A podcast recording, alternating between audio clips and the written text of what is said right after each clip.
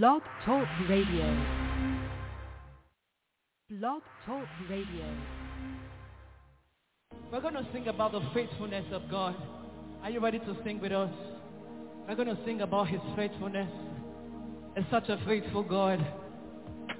I've seen him show up for me in unique ways. You know, that's why I, I'm quite reckless when I worship. I start doing oh, anyhow, anyhow, anywhere belefis.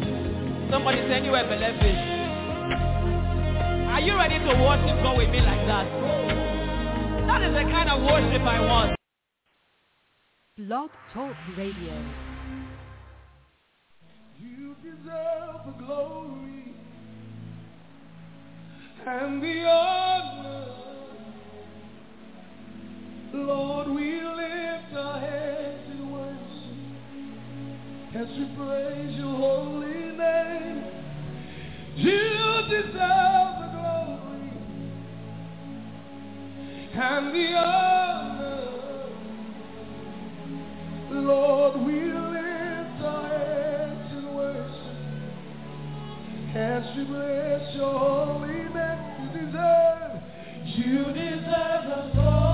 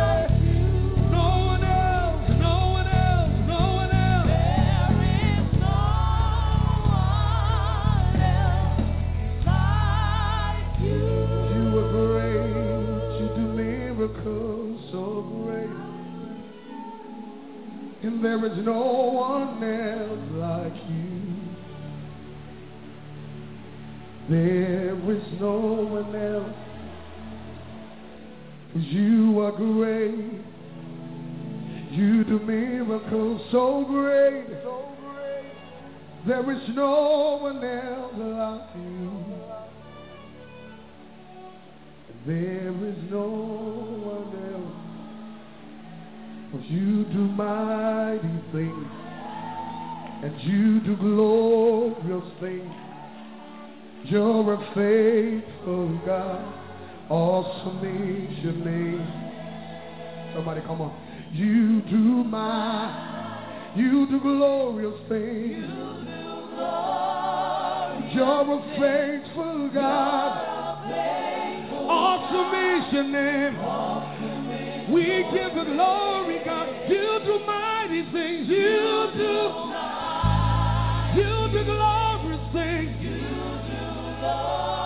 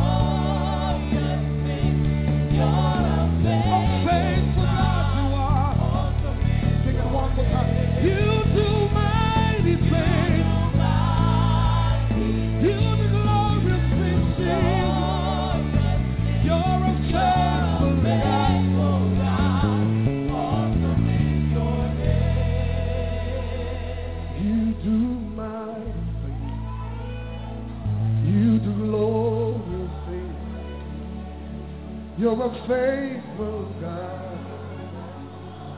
Awesome is your name. You do mighty things. You do glory. You're a faithful God.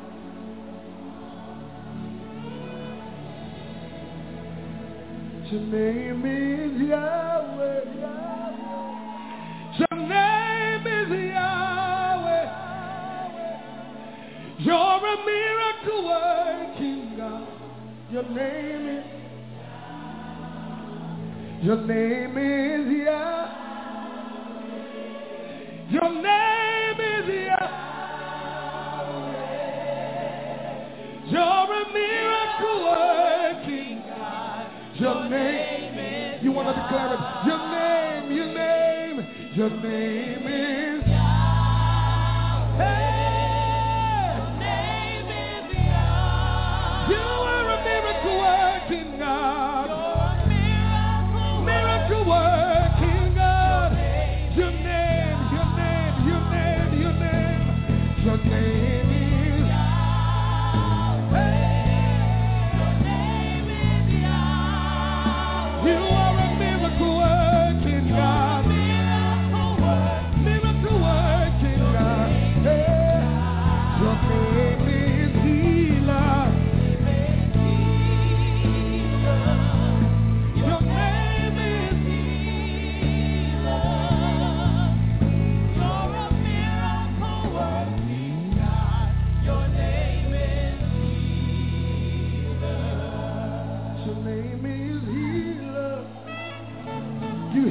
disease. Your name is healer. You're a miracle working God. Your name is Yahweh. Somebody bless him, bless him in this place. Your name is Yahweh. Miracle working God. Your name is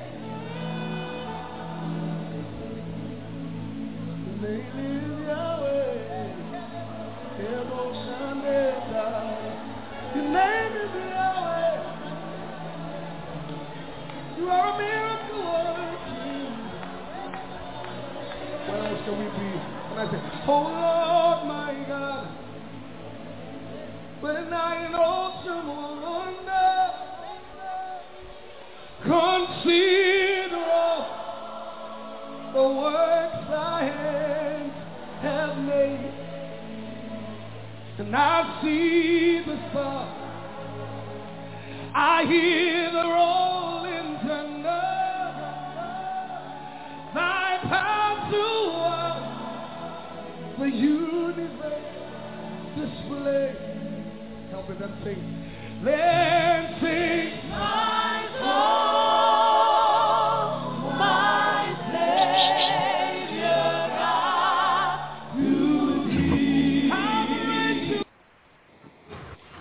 Thank you, Lord. Thank you, God. Thank you, Jesus. Thank you, Yeshua. Thank you. Thank you, Jehoshua. Okay. Thank you, Lord. Thank you, God. Thank you, Jesus. Thank you, Yeshua. Thank you, Jehoshua. Hallelujah. Thank you, Lord. Thank you, God. Thank you, Jesus. Thank you, Yeshua. Thank you, Jehoshua. Thank you, mighty Lord. Mighty, mighty God, mighty Jesus. Amen. Thank you, Lord. Hallelujah. What an awesome God we serve. What a great God.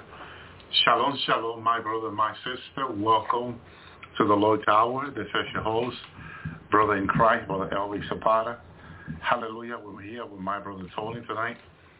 Thank you, Lord. Ready to share what God, hallelujah, have put in our heart and the revelation the Lord given me this week. He's given me a blessing this week.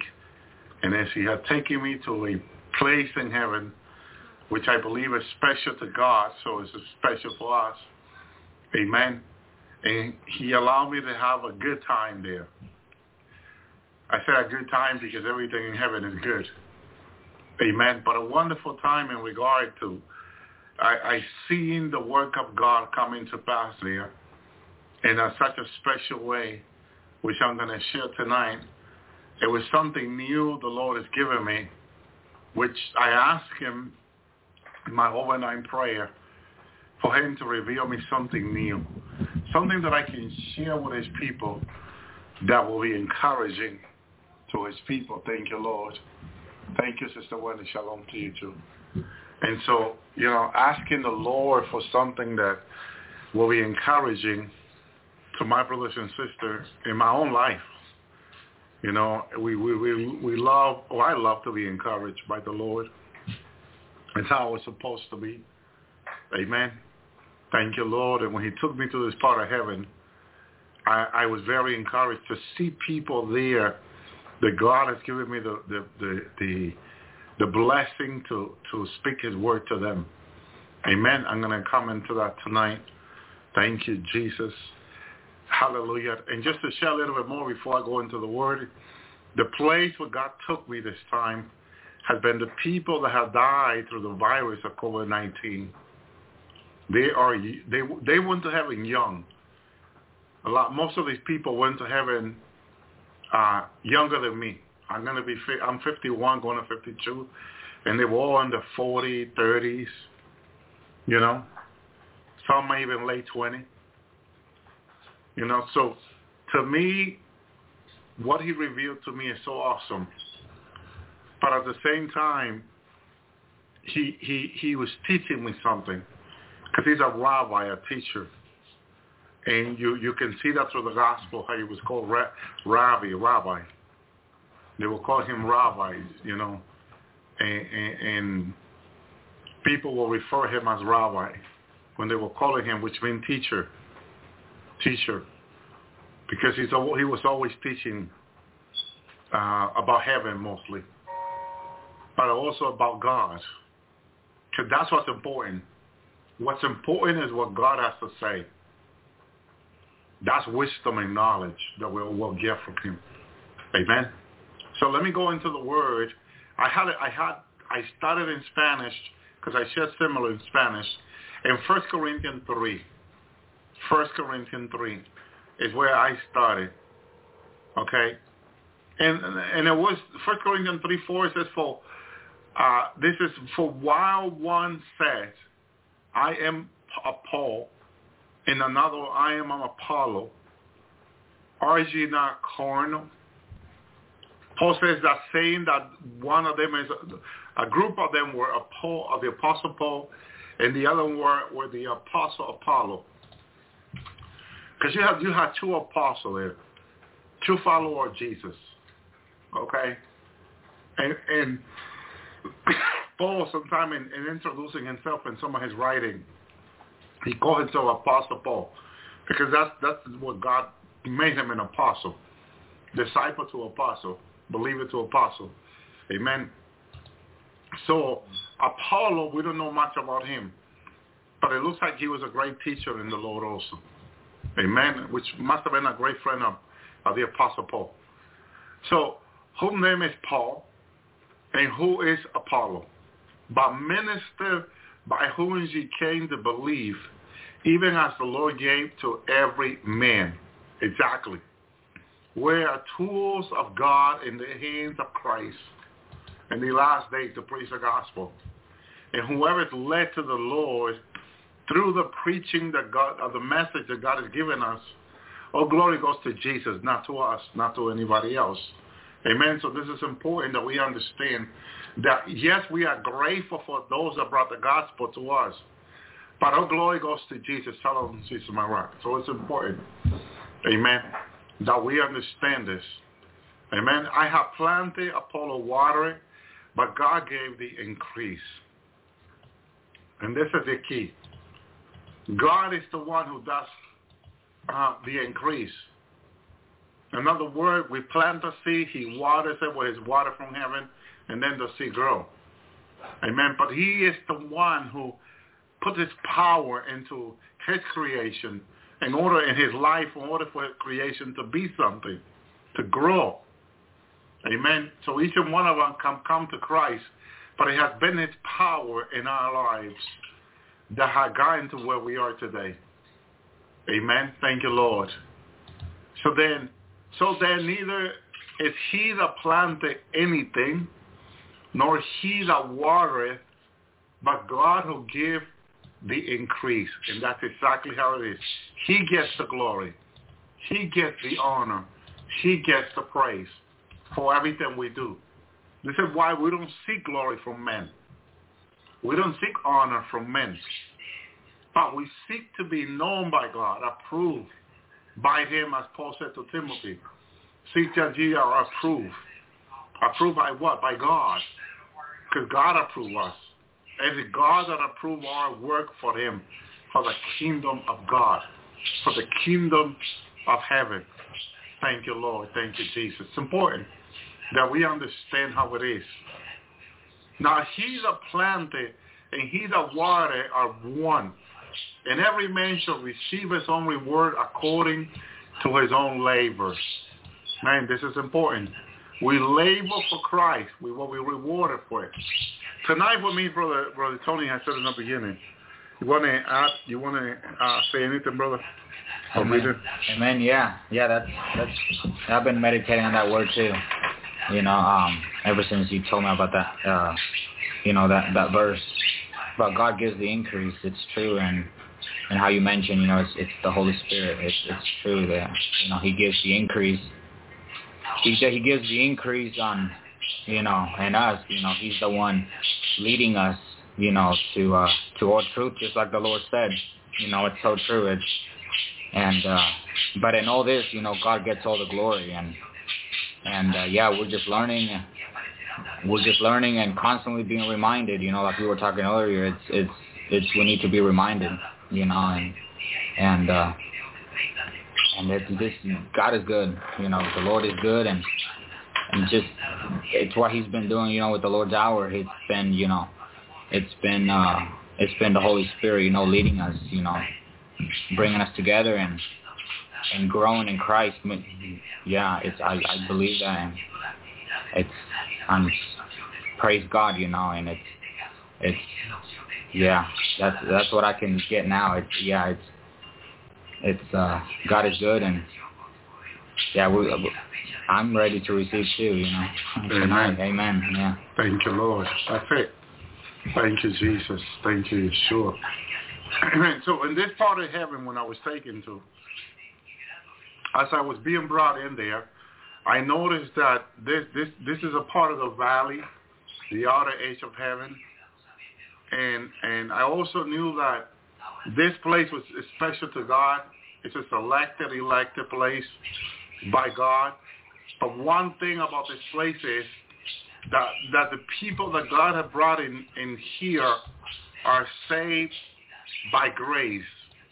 Okay, these are people that that have received Jesus, amen, be, uh, I mean, basically in death dying, okay, as Ephesians 2, 8 to 9 says, so by grace you are saved through faith, and it's not of yourself, but it's the gift of God, not by works, let any man shall boast. Amen. So these men uh, die and and by COVID-19. And and I believe this place had hundreds of thousands of them because I could see how far I could see. It's a big place. And we can say it's a, it's a big town of a few hundred thousand people. And and I, where the Lord took me was in this part of this place. I began to look at the trees, and the leaves were very, very green. I mean, uh, I know that if the leaf of the trees are kind of yellow, it's, it is a sign of a lack of vitamin. Same thing with human. If a doctor checks your eyes, uh, he can tell what you're lacking by by by the color inside your eyes. You know, and and so if you're having liver problem, it will show in your eyes. All that. Mm-hmm. The different problem in your body that will show in your in your eyes. So we'll give up signs. So I'm looking at the leaves. They look very green. No lack of any vitamins. the grass in the field, the grass that I was looking in the field was very also green with no lack of vitamins at all. Okay, and that to me is important because I'm a gardener. I like to look at these things, you know. So again, um, the Lord brings me into the. It was a large park. Uh, for some reason, I kept thinking because I know Donald Trump in Florida and different places park like this. It looks like a golf ball park, but it, I knew it was a baseball park though too. And it looks amazingly beautiful. The grass was so nice. You know, the Lord brings me into the park, and when I'm there, I can see brothers and sisters afar, about a hundred feet, two hundred feet away from me. But they, they, they, some of them started walking straight to me when I was when the Lord left me. And one of them said, man of God," to me, and came, came up and gave me a hug. And immediately the Lord reminded me that this this man was a fireman, in which one time I ministered to him, and he received a word, and COVID-19 came and killed him. But he he he he repented right there in bed because in Massachusetts, like in New York and different states, back in 2020 when COVID-19 was in the heat heat of the killing action, if I can call it, so we can get an idea. Shalom, Brother Miguel. When COVID-19 was taking out a lot of people, there were even nurses that dropped dead, and and there were places in the hospital where people were not even entering. The people were just there dying. And a lot of these young people were dying in those hospitals back in 2020. And he died. He died. This man died. But you know what? There was a word that God gave to him, his life. He remembered, he repented, saved by grace. The Lord took him to this place. The Lord is faithful to his word. These other young men that came next to him, they were talking. I noticed they, they you know, this guy knew that I knew Angel. I was ministering for him to me, to him for months. He was in his late 20s. I would say 28, 29. And I ministered to him several times, you know. And God would not let me be quiet with him about his word. We worked together, but I ministered to him back in Massachusetts. Well, he also was killed by COVID-19. And to me, someone under 30 dying, it, it, to me, that's like, wow. But again, he, he, I shared the word with him. God convicted his heart. He right there in the hospital gave his life to the Lord by himself because nobody was there with him. People were not allowed to go in there. And, and the Lord took him to this place, saved by grace. Okay? Then, so he came, I saw him, I gave him a hug, we gave each other a hug, you know. And and um, then this other guy, after this group, for about 400 plus people that had come, and I'm like, I I would I didn't know because we never know how many people are impacted by our ministry. How many people we talk to in the street, in the nursing home, in the hospital, in the buildings, in church.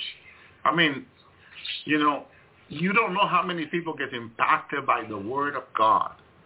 But, you know, this is why Paul says that we sow the seed. And the one who gives the increase is God.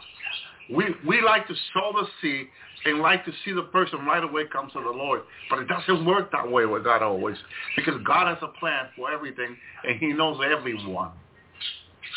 And what the Lord, I believe, was showing me is, look, you guys see COVID-19 death as a disaster of so many people dying. Of what the devil meant for evil, I turn it around for good. What he allowed the devil to do to take out all these people through COVID-19 virus in these hospital, God had a plan to bring a lot of these people home. Yeah, many went to hell for sure. Because I'm sure a lot of people did not get right with God. But many also went to heaven. And the Lord's taking me to heaven to this place where I can see people that died through COVID-19 who where he used me and gave them a word and they made it. They made it. And it was over a hundred of them. Over 400, I'm sorry. And I was like, wow. And they were all coming up and giving me a hug and talking with me. You know, I felt around family. it was like family. We were all family.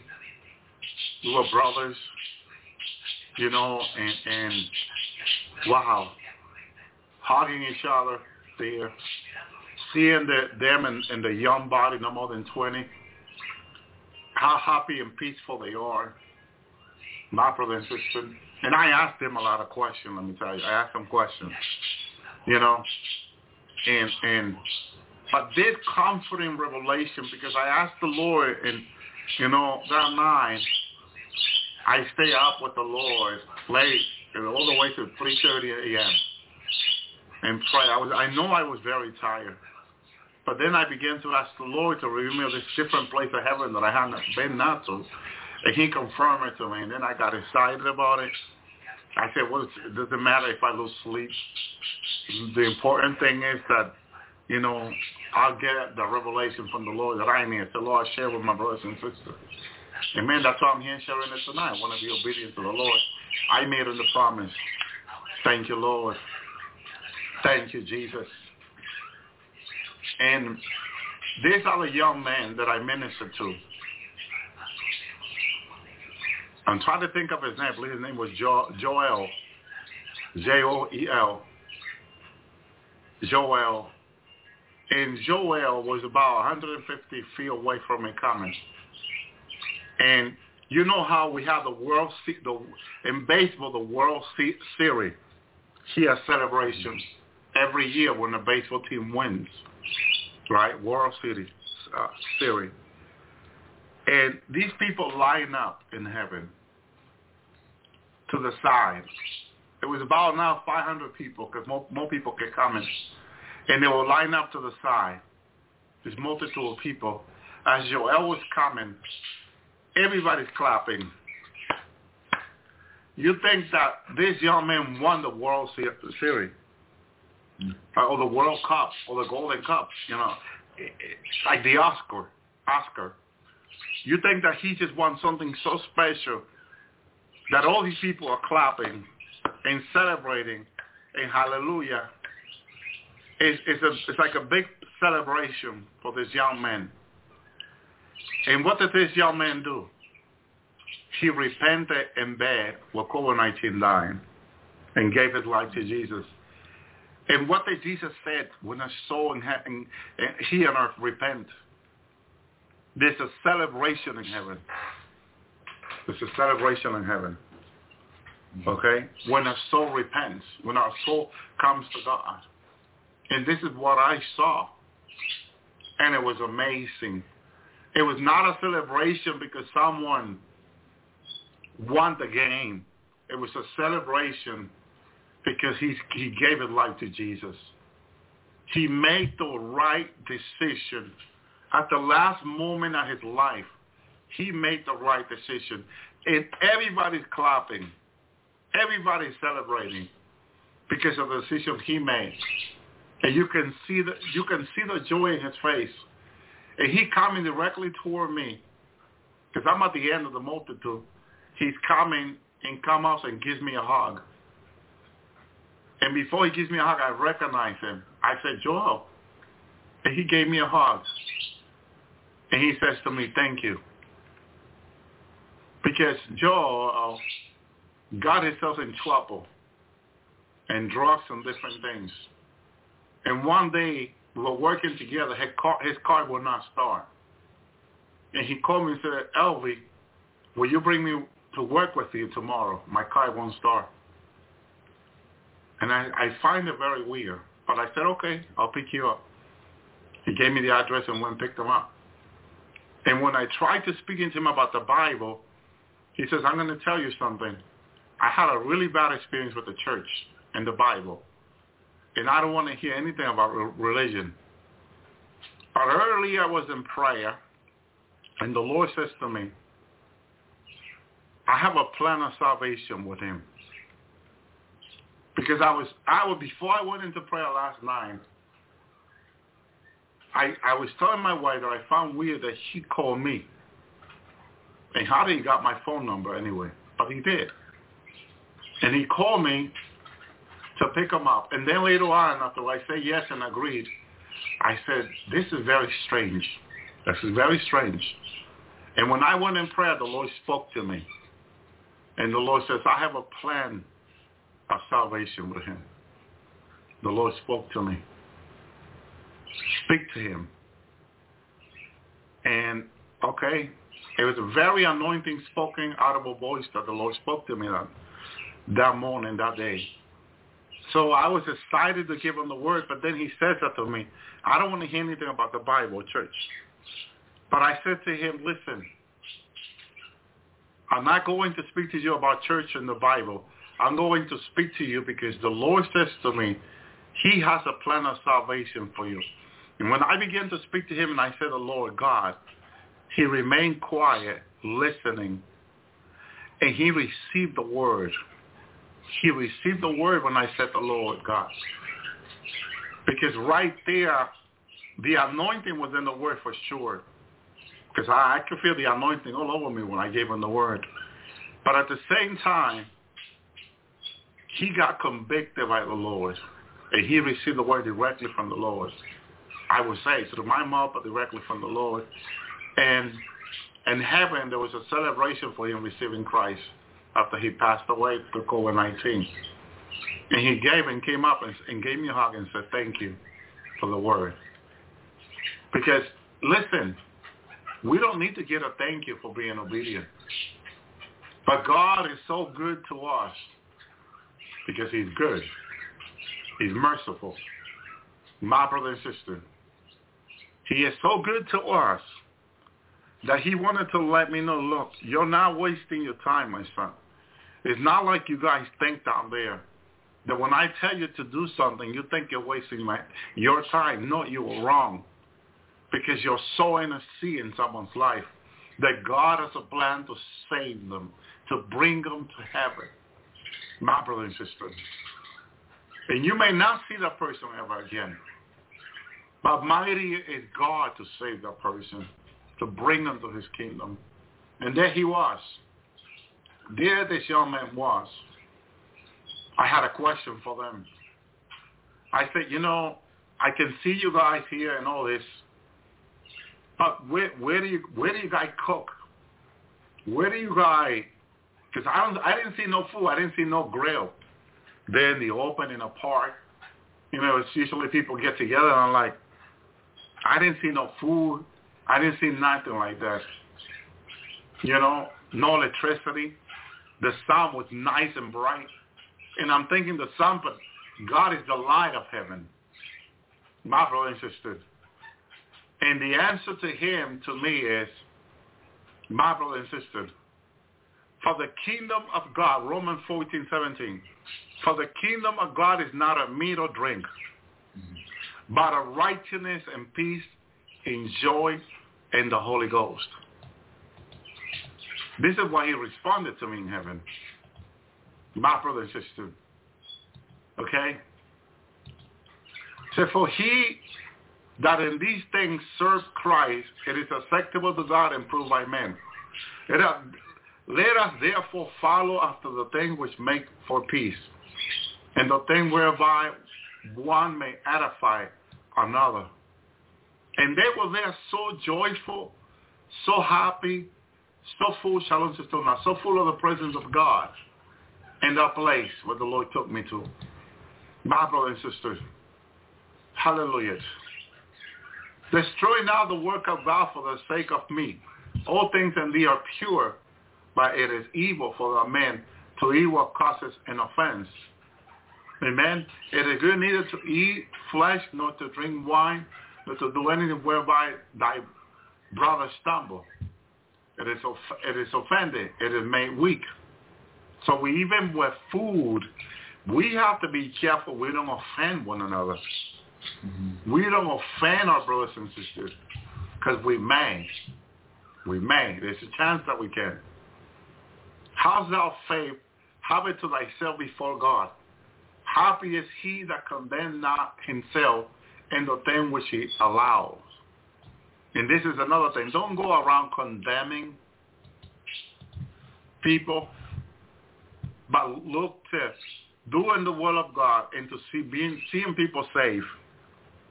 You know, Jesus said, that he came not to condemn but to save. We need to have the same attitude, says Paul, that Jesus had in himself. Looking forward to seeing people come to heaven being saved, never thinking that they can be, that they'll be condemned. Or never wanting in them to be condemned, but to being saved. Now there will be people that will make their own choice. That then what do you do? You got to let them make their own choice. But you present the truth. You, you present righteousness. You present salvation to them. Let them make their own choice. Try never to make anybody anybody else's choice, but make your own. He that thou double that doubteth is damned if he eat, because he eat not from faith. Whatsoever is not from faith is a sin. You see the problem that we have down here?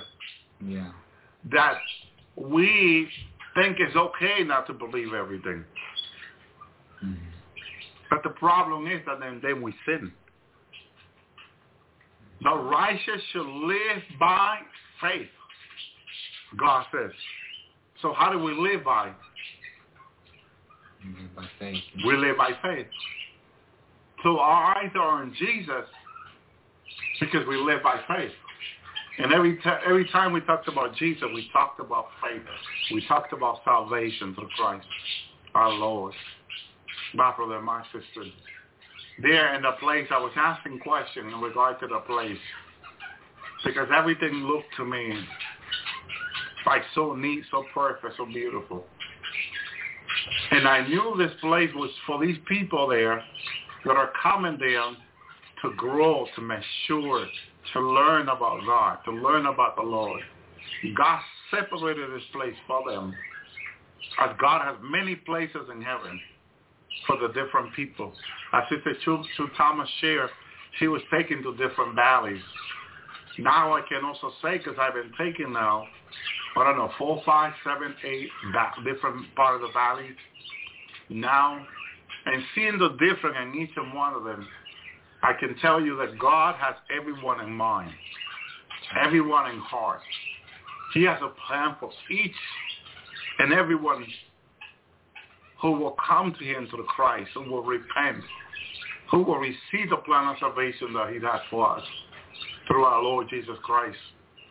My brother, my sister, we need to repent. God has given us the gift of repenting. And we need to take it serious every day in our own walk with God.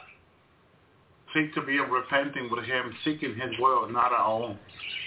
Because God has a better plan for us than what we imagine. We cannot even imagine what God has for us. It is our mind is not is not big enough. Our brain is not big enough to imagine what God has for us. My brothers and sisters, thank you, Lord. Thank you, Jesus. Isaiah says in Isaiah 49, 13, Sing, O heaven, be joyful, O earth. Break forth into singing, O mountain, for the Lord hath comforted his people, and he will have mercy upon his afflicted. And this is the part that we forget, that God said he would have mercy for his afflicted. COVID-19 became, by the end of 2019, and immediately began to harm people and kill people. It started in China, and it went around the, the world, killing people.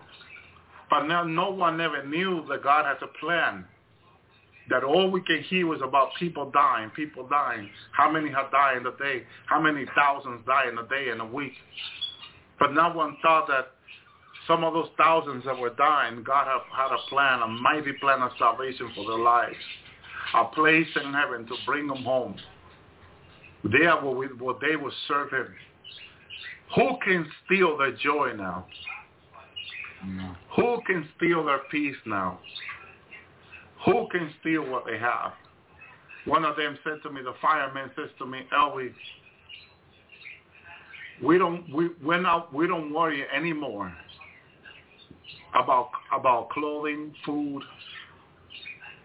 or anything else that we we we don't need anything else. He says to me. and I'm looking at him.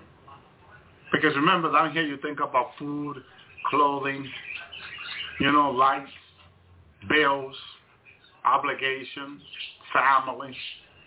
He says we have no worry. We we we don't we don't need anything else. He says to me. We don't need anything else. He says to me. They're just rejoicing in the Lord, learning about God. And he tells me they don't need anything else. No, they don't need to go to the bathroom. They don't need to worry about whether they have electricity in their homes. You know, the lights is there. God is giving them lights. God is giving them what they need. My brother and sister. And and water. Where's the sewer? Where's the water come from? They don't, they don't worry about none of these things because they don't need to drink. They don't need to eat. He says to me, we don't worry about these things anymore. He says to me that these things that we worry for down here is not their worry up there in heaven anymore, where they are.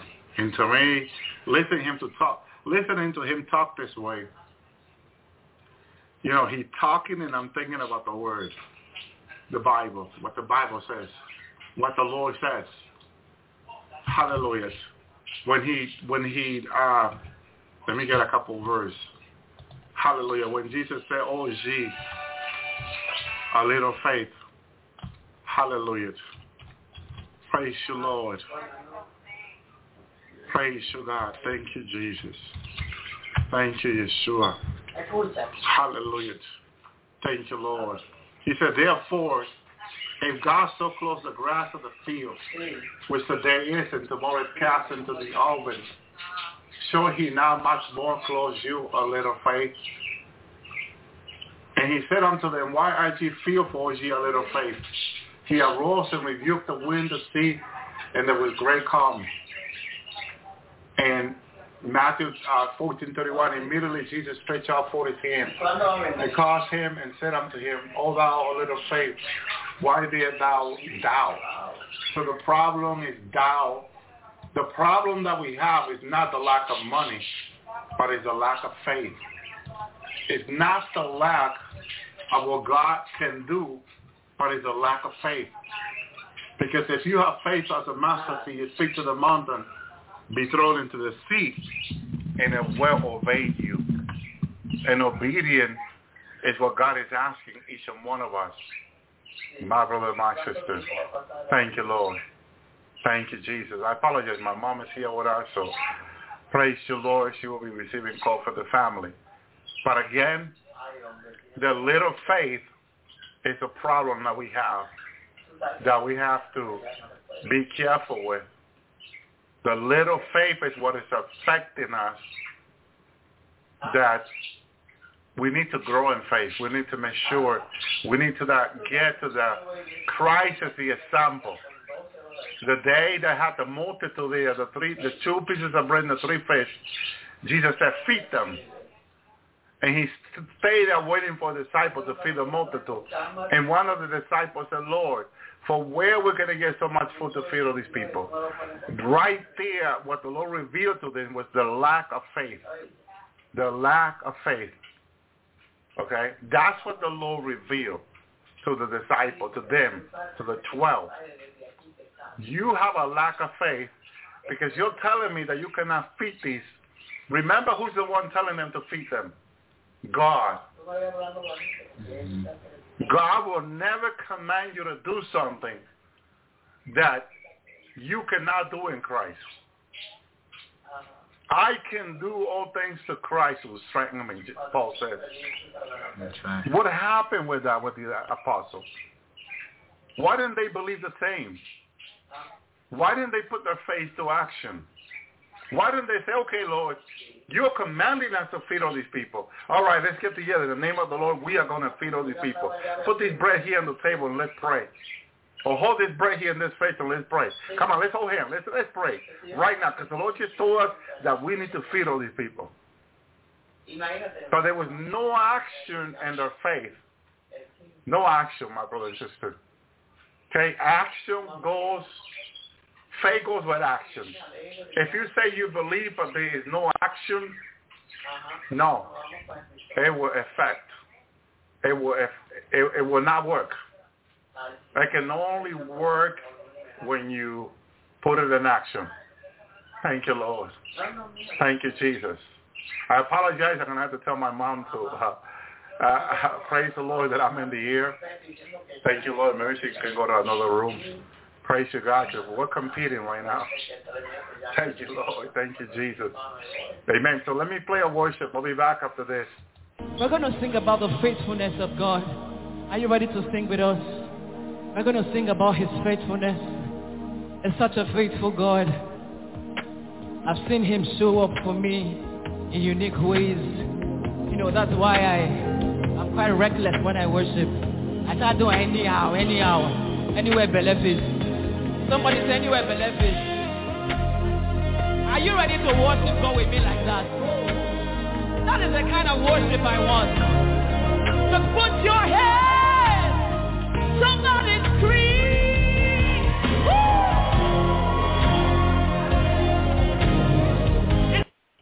Thank you, Lord. Thank you, Jesus. Thank you, Yeshua. So faith without action is dead and they're not taking action to what Jesus said is where the, the, the lack of faith was. Because if you say, okay, Lord, and do something about it, then you put an action into your faith. But if you say you believe you don't do anything, then your faith is dead. And you can call yourself a believer alive, but then your faith is dead. So it's important that we, my brother and sister, if we are, if we want to see the hand of God in our behalf, we need to fast and pray for the purpose. Whatever it is you want God to do in your life, what are you doing about it? Yeah. Because to God all things are possible, but what are you doing about it? What are you doing about your faith? Because you can tell God all day long the things that God has not given to you. But then if God will speak back to you, then God will, will tell you all day long the things that you're not doing. Mm-hmm. See, the conversation between Job and God was that God wanted to give Job something greater, even greater revelation. But in order for Job to receive that, he needed to go to the greater testing. And the question is, why did God bring Job through it? Hallelujah. But the question is not why did God brought Job through what he brought him through. Hallelujah. God says to Job, moreover, the Lord answered Job and said, Shall he that contended with the Almighty instruct him? That he re- that reproved God, let him answer it? Then Job answered the Lord and said, Behold, I am vile and what should I answer thee? I will lay my, my hand upon my mouth. When Job said I'm a vile man, I'm a sinner, is what he meant.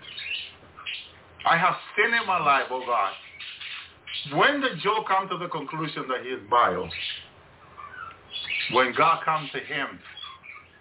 When the Lord comes to you, because he's the light of the world, and put a powerful light into your life, you begin to see all the things that you did not see before in your life that you say, wow, I didn't see that before. And Job is not the only example here. You got the prophet Isaiah. Hallelujah. Isaiah says, then said I, woe is me, for I am undone. I'm a sinner because I am a man of unclean lips and dwell in the midst of people of unclean lips, for my eye has seen the King of the Lord of hosts. Isaiah and Joel find himself in the same position. We are all sinners who are in need of a Savior. Mm-hmm. Need God to have mercy on us. When was the last time you said, Lord, have mercy on me, oh Lord? You know, David was a man that walked with God my brother and sisters. And David, hallelujah, if you think about him, how anointed David was, David will pray, have mercy upon me, O God, according to thy loving kindness, according to the multitude of thy tender mercy. Blot out my transgression. But this is a man that was after God's own heart. How is he expressing that he has transgression in his life? Because that's exactly what we have every day. Transgression. Sin is transgression. Sin will make us vile. Sin will make us with unclean lips. When you gossip against someone, immediately your lips are unclean. Mm-hmm. Not only your lips, your tongue, your mouth, your eyes, everything.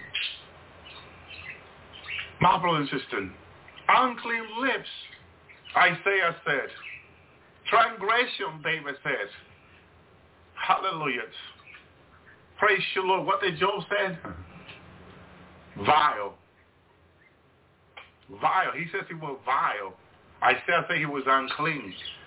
David said he had transgression. What do we say we have? What do you and I say we have? You think that you and I are any different than Job, Isaiah, and David? Do you do you think that we are better than David, than Isaiah, than Job? Are we are any better than they? The Lord is speaking to someone tonight. And I'm part of it. I just heard the Lord say yes. Thank you, Lord. Thank you, Lord. He said he's speaking to the heart. He's speaking to the heart. Lord, whose heart are you speaking to? Because he says the heart. I'm speaking to the heart, he says. Do you and I think that we're better than Job and Isaiah and David? Who said, I'm in bile, I am unclean lips, I am I am I have transgressions as David. Lord. The Lord is holding us accountable for our sin and transgression. It is for us to say, Lord, I'm sorry for my sin, my trespasses, my transgression, my evil. Lord, I am so sorry. Against you, against you have I sinned and has done this evil beside thee. Lord, cleanse me with thy blood. Hallelujah. Clean all my bookkeeping record in heaven, Lord, for my present, my past, and my future. Lord, blot out my transgression. My Lord, my God, have mercy upon us. Wash me thoroughly from my iniquity. Cleanse me from my sin. For I acknowledge my transgression, and my sins are ever before me. Against thee only have I sinned, and done this evil in the sight, in thy sight, that thou might be justified when thou speakest, and be clean without judges. Behold, I was shapen in iniquity, and in sin did my mother conceive me. Behold, I decided through in my inward part, the heart, thou says the heart, the hidden part, thou shalt make me to know wisdom. Purge me with hyssop, and I shall be clean. Wash me, and I shall be whiter than snow, whiter than snow. Make me to hear joy and gladness, and the bone which thou hast broken may rejoice. This only happens in heaven. Well, it can happen here temporarily. But in heaven, thank you, Lord, it goes on in our lives, my brother and sister. God wants to cleanse us. Any word, brother? Yeah, yeah, I found one here in Psalm. Thank you, It says, uh, um, it, it starts in, uh, it starts in uh, Psalm 73, verse 21. It says, Thus my heart was grieved, and I was prickled in my reins. So foolish was I and ignorant. I was a beast before thee. Nevertheless, I am continually, I am continually with thee. Thou hast holden me by my right hand. Um, thou shalt guide me with thy counsel, and afterward receive me to glory. Thank you, Lord. Yeah. Amen. That's it. Praise the Lord. Thank you, Jesus. Hallelujah. The heart, the heart. God sees the heart. Man looks at the appearance. But God looks at the heart, God says to Samuel. And God is looking at the heart tonight. He says the heart. I heard him say the heart. It's the heart that I'm speaking to, he says. Thank you, Lord. Where is your heart with God? Tonight, where is your heart? Is your heart with God in heaven? Where's your heart in the material things that will soon will perish? I was telling Brother Tony, if God allowed me to have this other thing, I want to have it. But only if he does allow me to. If he doesn't, it's okay. I am fine. My brothers and sisters, we can want many things. We can want other things. But if God allows us to have them, if he doesn't allow us to have them, we will not have it. We can try because that's what a lot of people do. This is the frustration of many people. They they can try having this, having that. And then they find it impossible to have them. And they can even lose their lives trying to have the things they wanted.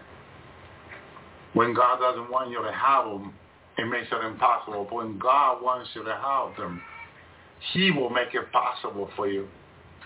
Thank you, Lord. Anything that you want to have, ask God for it. And continue to pray every day. Lord, you know, if you don't ask, you will not receive. But Jesus said in Matthew 7, ask, and thou shalt receive. The only way you're going to receive it is if you ask. Are you praying about the things you want besides the things you need? Because God can give you what you need for sure, but he can also give you what you want, the petition of your heart, the Bible says. Those of the want. He can give you what you want, but you got to ask. You got to put it in prayer every day. Put it in prayer and fasting. I believe fasting is the oil to the prayer. It's like fasting is the oil or the gas for your car. If you want to get anywhere, put gas in your car. Put fasting in your prayer if you want to get anywhere. Try, yeah. And God would. I have people come to me that said to me that for many years they pray about many things and they never receive. Then when I share with them that they will fast and pray and ask God about these things, but also ask God first to increase our faith. Because you could be asking like I was without faith. And here's the problem that when you pray without faith, or when you live without faith, first of all, the righteous shall live by faith. And without faith it is impossible to please him. For he that cometh to God must believe that he is, and that he is a rewarder of them that diligently seek him. Seek him daily, but do fast every week. Put oil to your to your prayer and watch what happens. And then when they tried it, the way the Lord's been teaching me for years, it worked. They got back to me, and it works. Sometimes a lot of people think that we're not praying for healing. I was thinking about that last week. I don't know if we're praying for healing much on the Lord's job anymore. Maybe it's something I want to start. And to my surprise, some people had asked me for prayer of healing, and I'm getting feedback of people being healed. Again, that is joy. That gives you joy in the Lord. Because I was thinking about this, and the Lord, when he put something in my heart, then he'll confirm it through a miracle or sign or something. Amen? Thank you, Lord. Thank you, Jesus. So never give up on your healing, your deliverance, your petition. Those are things that you should be praying for every day. Even if God has not answered you yet, ask for them. God will bring it to you in his timing. His timing is perfect. He'll make it happen. Amen. I noticed that when I fasted for what I was praying for, God would answer me faster. I will hear from him faster. But if I would not pray about the things, then the Lord helped me understand what what is the really meaning of fasting. One of the main meaning of fasting that the Lord revealed to me was that when you're praying for something and then you fast, the Lord revealed to me that then you are sincere about what you're asking. I didn't know this, but it's the way he helped me to understand. Probably if you're asking me for something and you fast about it also, you're being sincere, you're being honest. You're being serious is the word, serious about it. Okay? But if you don't fast about it, it what he led me to understand is like you don't care. Either way, whether you receive or not. But if you fast about it, you you mean business. You mean business. You mean that you want God to, answer you when you fast about it. And that to me, thank you, Lord, that to me brought a, a, a deeper revelation on fasting. Because to me, fasting was, well, you want to be Isaiah 58, to break the yoke, break the bondage, which it really means that also. But when you fast about anything you're asking God, you're being serious. You're letting God know, look, I'm serious about this. I need you to answer me what I'm asking you. And God loves sincere, serious heart. And that's the heart that David had. Sincere, serious heart. You can see it when, when the prophet Nathan comes to David and tells David the story about the man that had one sheep. And this and this other man had his friend come over and having so many sheep in, in his land went into the one sheep that this man had. How did David react? To? This man shall die. So what did he what did he pronounce dead over his own child? That man is you, David. Oh. You know? It was it was such a transgression this man made that it grieved David. David reacted in, in, in justice right away. He needs to pay for this ten times fold. Well, I mean is you, David. Whoa. It was such a such a wicked action that made man taking that sheep from that family, who was like a son, part of the family, my brother and sister. Thank you, Lord. See, we don't know the meaning to other people. I had a lot of people requesting me prayer for bird. And I said, well, I did tell people on the Lord's hour to, in animals, different animals. Some people have cat, bird, dog. In the beginning, to me, it was a little bit strange. The beginning of the Lord's hour, years ago. Because I was telling people that God would heal this, how God would heal that, you know. But the whole lot of people, oh, my cat needs healing. My dog needs healing. My burning healing. And I'm like, are people trying to make fun of me? Because I'm calling people for prayer for the family to be healed. But they're telling me that their animals need healing. So I, I, I was, I had a little debate in the beginning in regard to this. But then the story of this sheep that this man loved as one of his sons made me to understand is that people love their animals as their own children. And if you care for them, you will also care for their animals. Some people love their birds as children.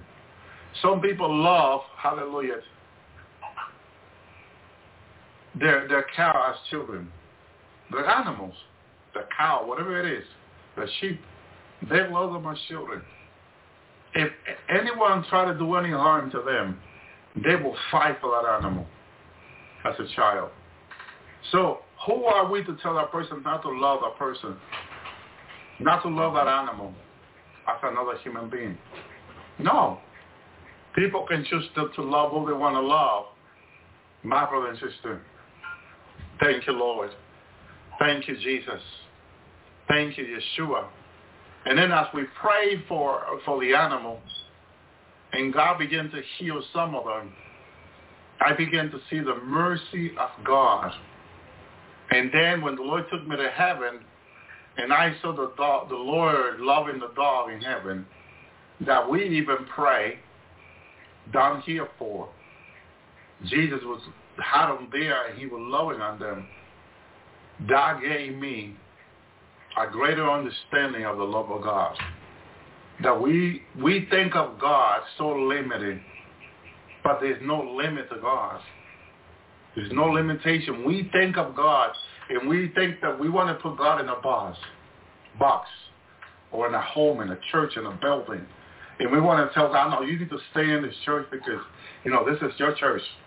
This is your house. This is your building. You need to, and, and God is looking at us and smiling on us and say, but my child, I'm everywhere. I'm in heaven. I'm on earth. Isaiah, the, the, the, the hallelujah.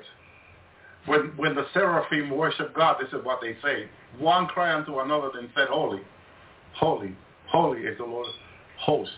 The whole earth is full of his glory. His glory was all over the earth. And there was not part of there was not one part of the earth that the glory was not there. My brother and sister. God is everywhere. Hallelujah. Thank you, Jesus. And the, the thing is that he showed me, he showed me my birth in heaven, bird. We lost, we lost Valentina now, but they're in heaven. And they had them in a place nice and beautiful for them. They were, angels were there with them, and they were love and care, and they were not afraid. There they were, my bird, being taken care in heaven. God take care of his creation. God love his creation. My brother and sister. Hallelujah. The story of Ginger. Ginger, Jesus had her by her side in heaven. Ginger is a dog from, from our dear sister who she raised and loved very much. And she prayed about her dog, and we pray about her dog. And the Lord showed me Ginger in heaven with Jesus, my brother and sister. There was Ginger happy. The same Ginger that passed away on the earth in heaven with Jesus. Very happy. Who can take her joy now? Nobody can. Mm. Jesus, Jesus loved Ginger very much. My brother and sister, God is good. God has a great love for his creation. Hallelujah. Behold, I am vile, Job said. Why should I answer thee? I, I lay my hand upon my mouth. Once I have spoken, but now I, I will not answer ye twice, but I will proceed no further.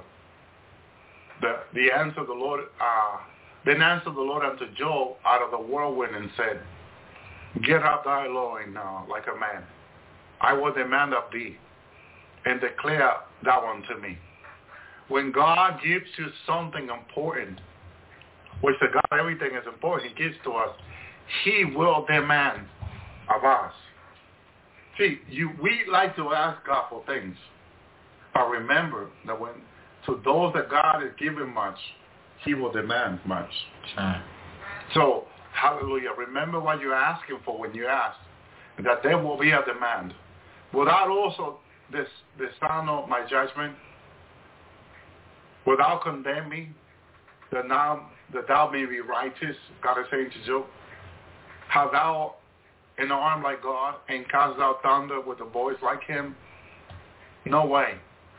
But this right here opened the eyes of Job and the understanding that God can do things beyond our imagination.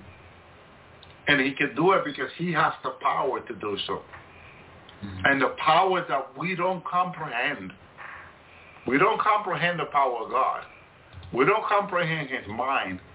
But God can do anything. Deck thyself now with majesty and excellency. Array thyself with glory and beauty. Cast abroad the rage of thy wrath. And behold, everyone is proud and, and him. Hallelujah. No one can do that but God. Look, uh, everyone that is proud bring him low. Throw down the wicked in their place. Only God can do this. You see?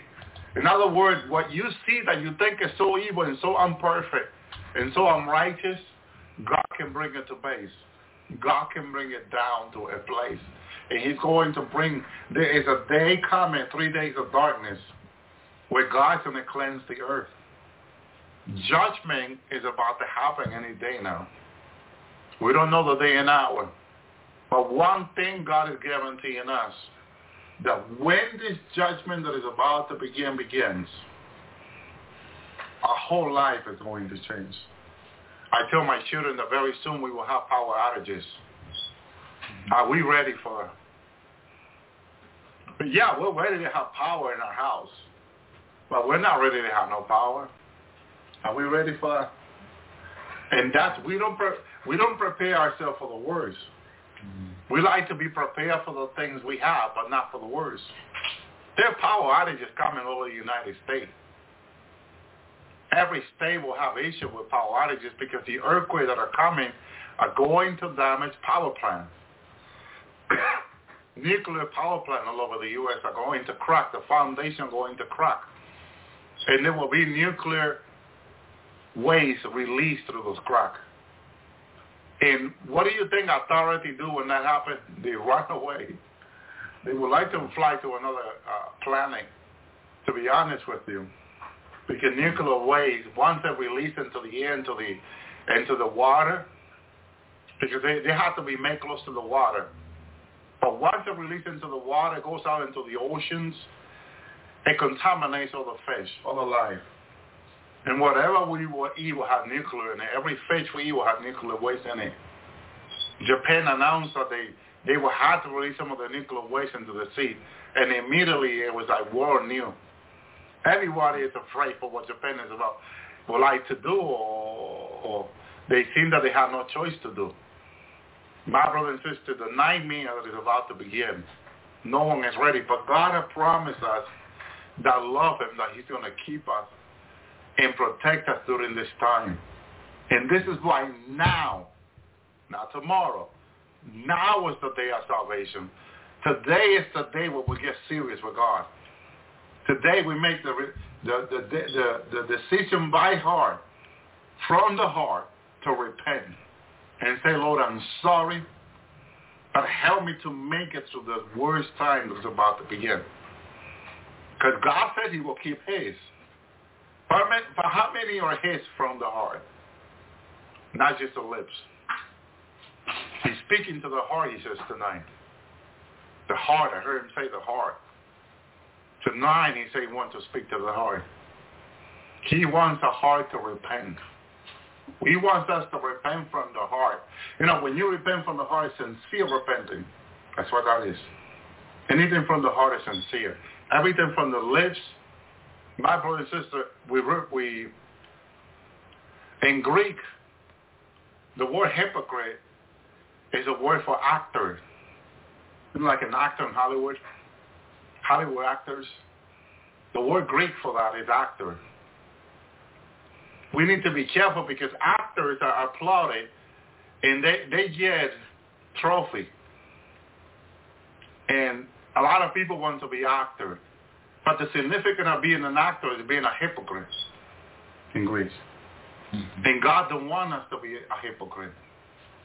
God wants us. God doesn't want us to be an actor. God wants to, us to be sincere believer who sincerely repent before Him before anything comes.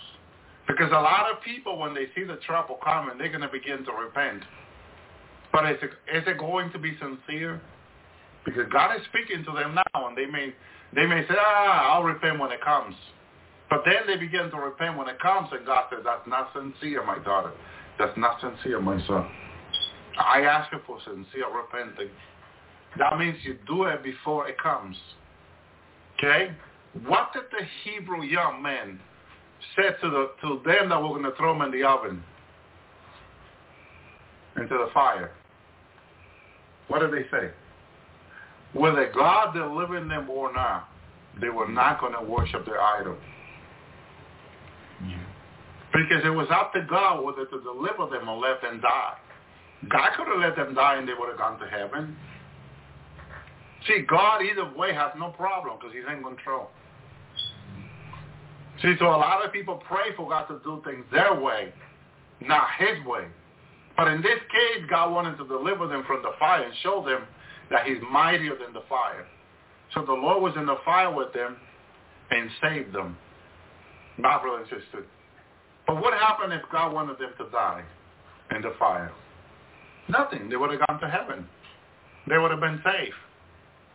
My brother and sister. The question was in our Bible study, What about those of this, that didn't do what these men did, or like Daniel did, and went and worshiped the idol? When the trumpet was sound, the Jewish people went and bowed down and worshiped the idol. But then later on, 70 years passed, and they went back to the promised land. What happened to them that worshiped the idol? You know what happened to them? They became the scribe and Pharisee. If you are not sincere with God from the heart, like those three young men was, Meshach, Meshach, Abednego, Yeah, the other thing. if they were not, they were sincere in Daniel. hmm They were sincere with God. They did not worship, no matter what the consequence was. But what happened with the rest of the people that they worship, the rest of the Jewish that they worship the idol? Then later on, 70 years past, they were released and went back to the land of Israel. What happened? What did the Lord says? Let me show you a little bit. So you know that nothing is ignored by God. Nothing. Absolutely. Every single thing you and I do has a consequence. Hallelujah. They're back into the promised land 70 years later. They did worship the idol that King Nebuchadnezzar raised. Ah. What happened when Messiah comes back to them? John 1.11, he came unto his own, and his own received him not. What happened when you are blind and you cannot see? You cannot decide because you cannot see. Mhm. You are told there's someone there. You are told that God, you are told by the priest, and John the Baptist came and baptized people in the Jordan and told him that someone greater than him was coming, that he was not worthy to untie his sandal. Mhm. He said. But what happened with these people that they worship the idol? They were they rise immediately against John and ended up beheading John. Do you think that the decision you make today are not going to affect your life with God? Of course they will. Mhm. The people that did not listen to Moses in the wilderness, when Moses called them to repentance, who were murmuring and complaining, what consequence, what happened later on when Moses went out to the mountain for 40 days and 49? What happened when Moses took long? 40 days and 49, what did they say to Aaron and the people? Make us the God that took us out of Egypt. Moses comes down with the tablet. What do he find people doing? Worshipping idols.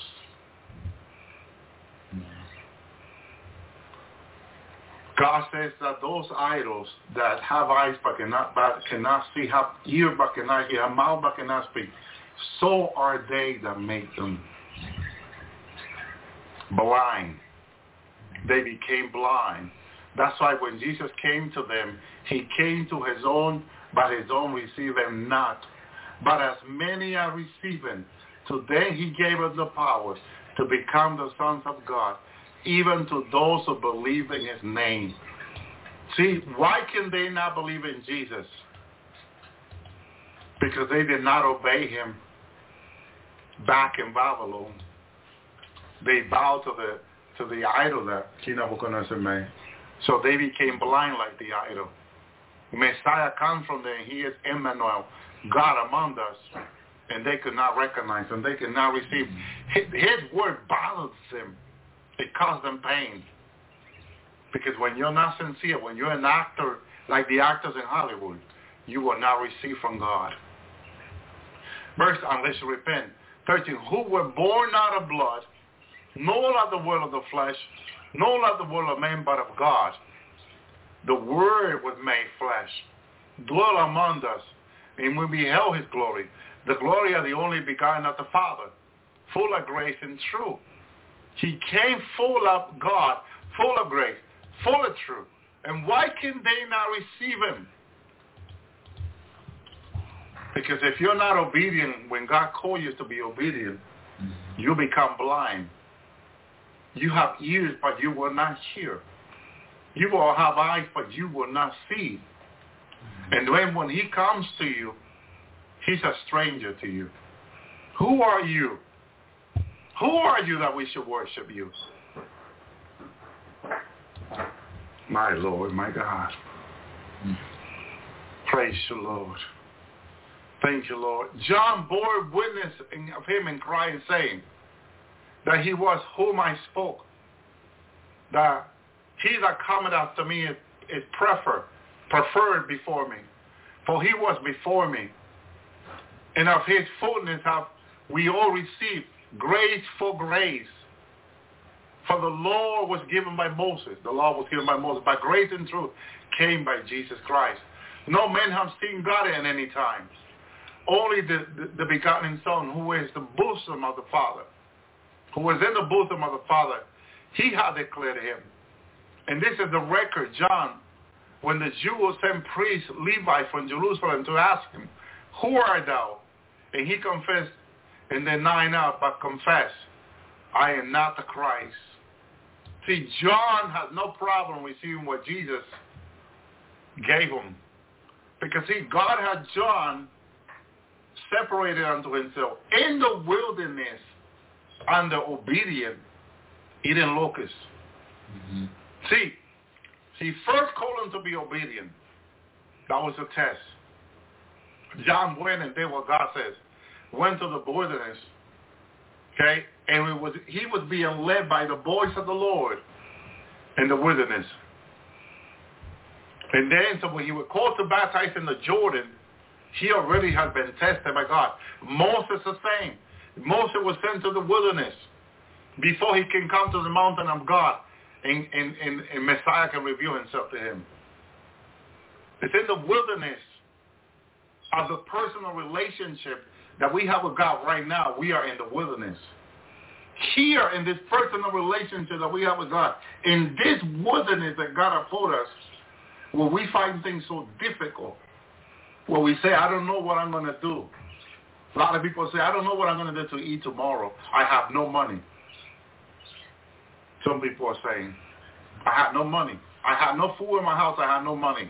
In this wilderness, where everything is hard and difficult, if we trust the Lord, he will provide in this wilderness. But here's the test of faith. The children of Israel were in Babylon enslaved. Their test was not to worship any idol. God told them to the Ten Commandments that thou shalt not worship other God before me. Okay? And, and so we need to be reminded of Exodus. I know, this is like the second time God brings me back to Exodus. Go back to Exodus. Hallelujah. Thank you, Jesus. Thou shalt not make any graven image. Can you read it for me, brother? Thank you, Lord. Yeah. Read, Uh, read it, read it all. Okay. Thou shalt not make unto thee any graven image or any likeness of anything that is in heaven above or that is in earth beneath or that is in the water under the earth. Thou shalt not bow down thyself to them nor serve them for I the Lord for I am the Lord your God, a jealous God visiting the iniquity of the fathers upon the children unto the third and fourth generation of them that hate me and showing mercy unto thousands of them that love me and keep my commandments. Thou shalt not take the name of the Lord thy God in vain, for the Lord will not hold him guiltless that taketh his name in vain. Remember the Sabbath day to keep it holy. Six days shalt thou labor and do all thy work. But the seventh day the Sabbath of the Lord your God, and in it in it thou shalt do any work, uh, nor thy son, nor thy daughter, nor thy manservant, nor thy maidservant, nor thy cattle, nor thy stranger that is in thy gates. For in six days the Lord made heaven and earth, the sea, and all that is in them, and rested in the seventh day. Therefore the Lord blessed the Sabbath day and, and hallowed it. Honor thy father and your mother, thy mother, and that thy days be long upon the uh, upon the land which the Lord thy God giveth thee. Thou shalt not kill, thou shalt not commit adultery, thou shalt not steal, thou shalt not bear false witness against your neighbor, thou shalt not covet thy neighbor's house, um, that thou shalt not covet thy neighbor's wife, nor his maidservant, nor his maid manservant, nor his ox, nor his ass, nor anything that is thy neighbor's. All and all the people saw the thunderings and the lightnings and the noise of the trumpet and and the mountain smoking. And when the people saw it, they removed and stood afar off. And they said unto Moses, Speak thou with us, and we will hear, but let not God speak with us, lest we die. And Moses said unto the people, Fear not, for God has come to test you, and that his fear may be before your faces, that ye that ye sin not. And the people stood afar off, and Moses drew near unto, unto the thick darkness where God was. And the Lord said unto Moses, Thus thou shalt say unto the children of Israel, Ye, ye have seen that I ha- that I talk with you from heaven. Ye shall not make me gods of silver, neither shall ye make unto you gods of gold.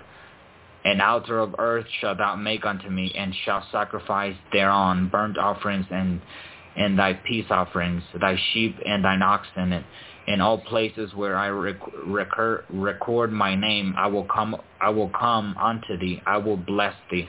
And if thou wilt make me an altar of stone, thou shalt not build build it on hewn stone. For if thou lift up thy tool upon it, thou thou hast polluted it. Neither shalt thou go by, neither shall go, neither shalt thou go up by steps unto mine altar, that thy nakedness be not uncovered thereon. What do you think, brother? Thank you, Lord. Yeah, those are the commandments of, uh, you know, the Lord. Um, yeah, he was he gave those to Moses, and uh, yeah, you know, it's still our commandments to us now.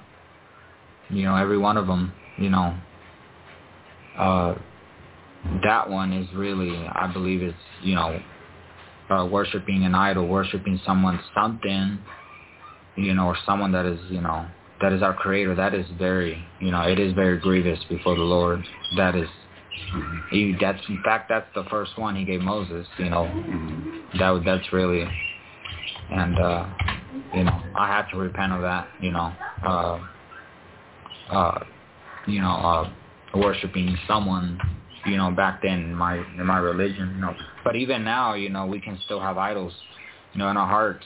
You know, it can be anything really. You know, even as believers, we still have idols. We need to repent of. It can be food. It can be, it can be anything really. It can be even our own family, or it can be anything that we idolize. You know, any physical thing down here on earth. So Amen. yeah, eh, He says that Isaiah, in Isaiah, Isaiah 61, I believe it is, when when the Lord says that the Spirit of the Lord is upon me because the Lord have anointed me to preach a good tidings unto the meek. He has sent me to bind up the brokenhearted, to proclaim liberty to the captive, and to opening the prison to them that are bound, to proclaim the acceptable year of the Lord, and the vengeance of our God to come for all the mourn, to appoint unto them mourn in Mount Zion. And, and then he goes on, but one is to opening the eyes of the blind. Opening, he says, then open the blind shall be open, the year of the dead shall be unstopped. Isaiah 35 now, here. He had a plan to open the eyes of the blind. Why did the Lord have a plan to open the eyes of the blind? Because he knew what the decision that they were making Egypt. By worshiping Nebuchadnezzar idol, they will become blind. So Messiah has to come to open the eyes of the blind. that's right. That's a mercy of God. Isaiah 42 said, and to open the blinds of the eye, to bring out of the prisoner from the prison them that are set in darkness out of the prisons of the house. There are people for what for their decision, wicked and evil decision, that are in prisons of darkness. And the Lord can take you in the spirit and show you all that. But there are people there. I had a brother that I ministered to that the Lord opened his eyes. He saw himself in a in a well, like in a hole, Mm. in prison in darkness. And we and I told him to fast and pray. And we did deliverance in his life. He saw himself when God took him out of there. Okay. But he said that, you know what he says? He confessed to me, Brother Elvi, most of my life I was there. Because when God showed me I was there before God used you to set me free, he said, And listen careful because there are some people there. There are some people there. We be, I told him to fast and pray, and I fasted and prayer, and we prayed together. As I was casting demon out of him, hundreds and thousands of demons were coming out of his life. But the Lord, while I was doing this, the Lord opened his eyes. He saw himself sitting in that prison that talks about here in Isaiah 42, 7. Set in darkness out of the prison house. The devil had put him there spiritually. And he saw himself in there in the prison. And he said he just wanted to get out of there. But he didn't know how. But Jesus came to set the captive free. Right. To get them out of the prisons. Get them out of there. Because the devil may want to throw people in there. My brothers and sisters. Hallelujah. Zechariah 12.4 says, In that day saith the Lord, I will smite every horse with astonishment, his rider with madness. Madness. I will open the eyes upon the house of Judah, and I will smite every horse with blindness. Madness and blindness. Remember that. Madness and blindness. These are consequent upon the earth today of many people. Why do you think some people go to psychiatrists and have to drink so many different pills? Madness, problem of the mind. Madness. Hallelujah. Thank you, Lord. Thank you, Jesus. Hallelujah. They said unto the blind man, What say thou of him? He that opened thine eye, he said, he is a prophet. And not just a prophet, he was a true prophet. Hallelujah. Thank you, Lord. Praise the Lord. John 10, 21, others said, there is no, there's not a word of him that has a, a devil. Can the devil open the eyes of the blind? No. The devil wants to make everyone blind, but not open the eyes of the blind. Okay? Hallelujah. Thank you, Lord. Thank you, Jesus. So the Lord came to set the captive free. And that's the fact of the matter. That many people are captive. And they're captive in their sin. They're captive in the life that they had chosen that is not of God. But the Lord wants to set them free. He came to set the captive free. Thank you, Lord. Thank you, Jesus.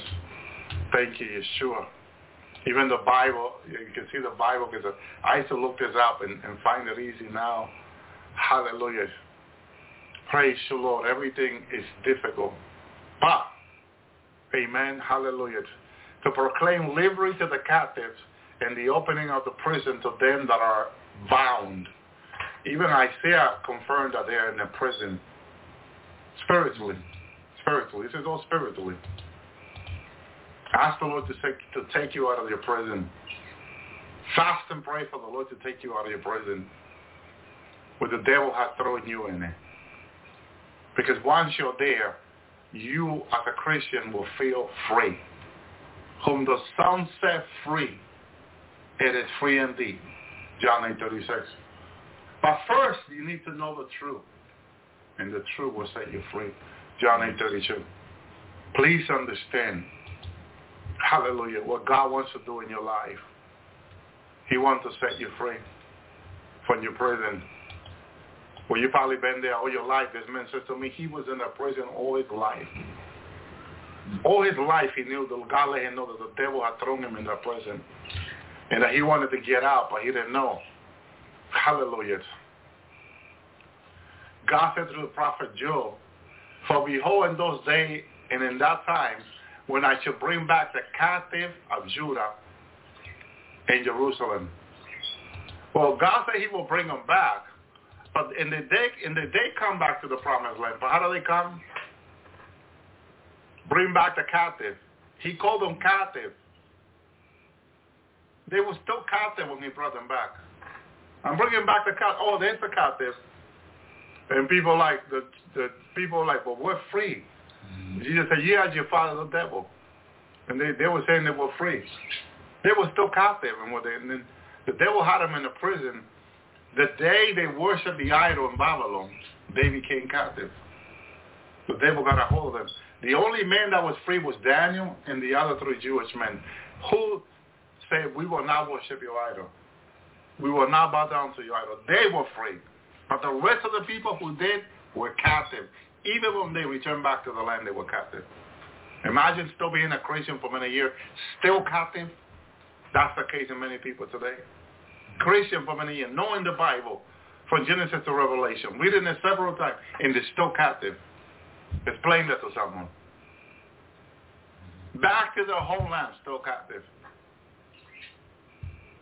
God help us. Mm-hmm. God help us. Thank you, Lord. But God, God, you know, God has a plan. God's gonna, God is going to set people free.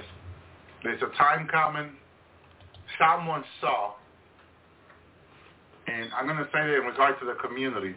We were having a service, and someone saw the glory of God in the service, setting people free.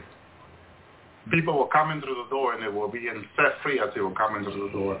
They were experiencing God in a level and a freedom they never experienced before. There was a glory of God in the place. And they came through the door, they were being set free. I know it's coming. I know that day is coming. I know it's close. People are going to experience God for the first time in their life, be free of many things that are holding them back in their lives. The day is coming. I know it's coming. I know, I know the Lord is good. He did it to his own people. He came into the land. They were all captive. He began to set them free. Little by little. That's why he picked 12. Beyond the 12, no one else listened. People like the fish and the bread, that was it. But only 12 were set free.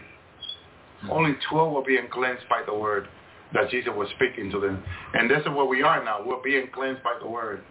We're being cleansed. This is why step by step. Jesus took it step by step with his disciples because he knew he could not give it to all of them right there or they would all quit on him. Lord. So it's, it, it's going to take some time. But it's coming. Thank you, Lord. Praise you, Yeshua. Hallelujah. Thank you, Lord. Thank you, Lord. Hallelujah. One of the greater promises we got in Ephesians 4.8 that we can always claim unto our own lives. Ephesians 4 says, Therefore he said, and this is the promise of God, and I'm going to put it in the shadow, but I hope that you will pray this for your, for your own life in your own family. Please, and fast about this verse. Take Ephesians 4 and claim this to you and your family. Okay? Therefore he said, when he ascended up to him high, he led captivity captive and gave gift unto men. What he took captive was that that can hold people captive. But you got to claim it and declare and proclaim it to your own life, into your family's life. I began to play, claim deliverance for my family by healing from curses. And I began to see that in my own family. Now my mom is preaching the word, you know. But I know there's still a lot of work to be done. But there's a lot of work done already. But more needs to be done. He took activity captive. We can pray and fast about it. For the Lord to set our family free. He came to set the captive free. My brothers and sisters. When they worshiped the idol in the wilderness, they became blind. When Moses told them, those that are with us come to their side. More than, what, what was it? A large percentage of the people were on the other side blind and did not want to hear the voice of, of, of God through Moses. Come to the side of Moses. What happened? The earth opened up and swallowed them because that was direct disobedience toward God. Hallelujah. Thank you, Lord. Amen. Mm-hmm. You see, there's consequence for every action. You have to stick with God. Listen to him. Be obedient. Because there's consequence. Hallelujah. Thank you, Lord. And they that they may recover them, themselves out of the snare of who? Out of the snare of the devil, who are taken captive by him at his wells. Uh, uh, let me put this in the chat room. Because this is not a made, a made up story here. It is a fact in the Bible of what people were going through. And it's a fact that people are going through today. My brother and sister, the snare of the devil. Hallelujah. Oh, Lord. So, please ask the Lord to set you free. He came to set the captive free. Whom the Son set free, hallelujah, it is free indeed. Thank you, Lord. Thank you, Jesus. Amen. Praise you, Lord. Praise you, God. Hallelujah. Again, Matthew 13, 44, against the kingdom of heaven is like unto a treasure hid in the field, which when a man has found, he hides. Okay? And there is a, a, a reason why God tells us this story about the kingdom of heaven this way. Because each believer, let me finish the verse, he hides it. He hides. For the joy thereof he goes and sell it all that he had and buy the field. Okay? Why did he hide this treasure? Okay? And the reason is you this is your personal relationship with God that you must keep between you and God. If you try to get someone into your personal relationship with God in it, you may end up lukewarm or walking away from God. You need to hit that inside of you between you and God and have that personal daily relationship with him mm-hmm. one-on-one. And it has to be a treasure to you. Your personal relationship with God has to be a treasure that you treasure so much that you hide in your heart and your life that you have to be careful who you let in. This is, this is important. This is important because the devil will send people to try to mislead you and bring false teaching into your life. But in that hidden treasure that is in your salvation, there was a, a great price paid for our salvation by Jesus Christ our Lord on the cross and pain. Yeah. When a man has found, he hide. For the joy there goes and selling all that he had and, and buys a field. He's willing to give up everything he owns for his salvation. Amen. He, he that give up his life is willing to give up his life to, to die, he will win it. But he that try to preserve it will die, will lose it, Jesus said. So it's an example I'll be willing to give up everything for what God has given you. Salvation. Hallelujah. Luke 6, 23, Rejoice ye in the day, leap for joy, for behold, your reward is good in heaven, for like manner they their father unto the prophet. Amen. Thank you, Lord. And then Luke uh, 15, 7, and I say unto you, likewise, more joy shall be in heaven. This is what I saw over one sinner that repented than over 99 just person who need no repentance. You know, I was like, why are these people clapping and celebrating for this man, sinner, that repented on the earth, that made it to heaven? And this is the, the answer here. This is the way it is in heaven. They rejoice in heaven for one sinner that repent. Salvation is greatly valued in heaven. Greatly valued. We need to greatly value our salvation on here too. Keep it like the men who found the treasure. Keep it between you and God. Be careful because the enemy will send people to mislead you, misguide you, to, to lead you wrong. Okay? He will send people to lead you wrong. But remember to trust only the Lord with your life. Some people get offended when we say we should only trust the Lord. Because people say, well, I haven't done anything to you. Why can you not trust me? You don't understand. In regard to salvation, we can only trust the Lord. Mm-hmm. Personal relationship with him. It's a must for each and one of us. Hallelujah. Hebrews 10 34, ye have come for ye have compassion on me and my bond, and took joyfully the spoil of your good, knowing yourselves that ye have in heaven a better and enduring substance. that what we have in better is better, and heaven is better, I'm sorry. That we're willing to give up anything for God. Thank you, Lord. Thank you, Jesus. Thank you, Yeshua. Hallelujah. How do you value your salvation, Brother Tony?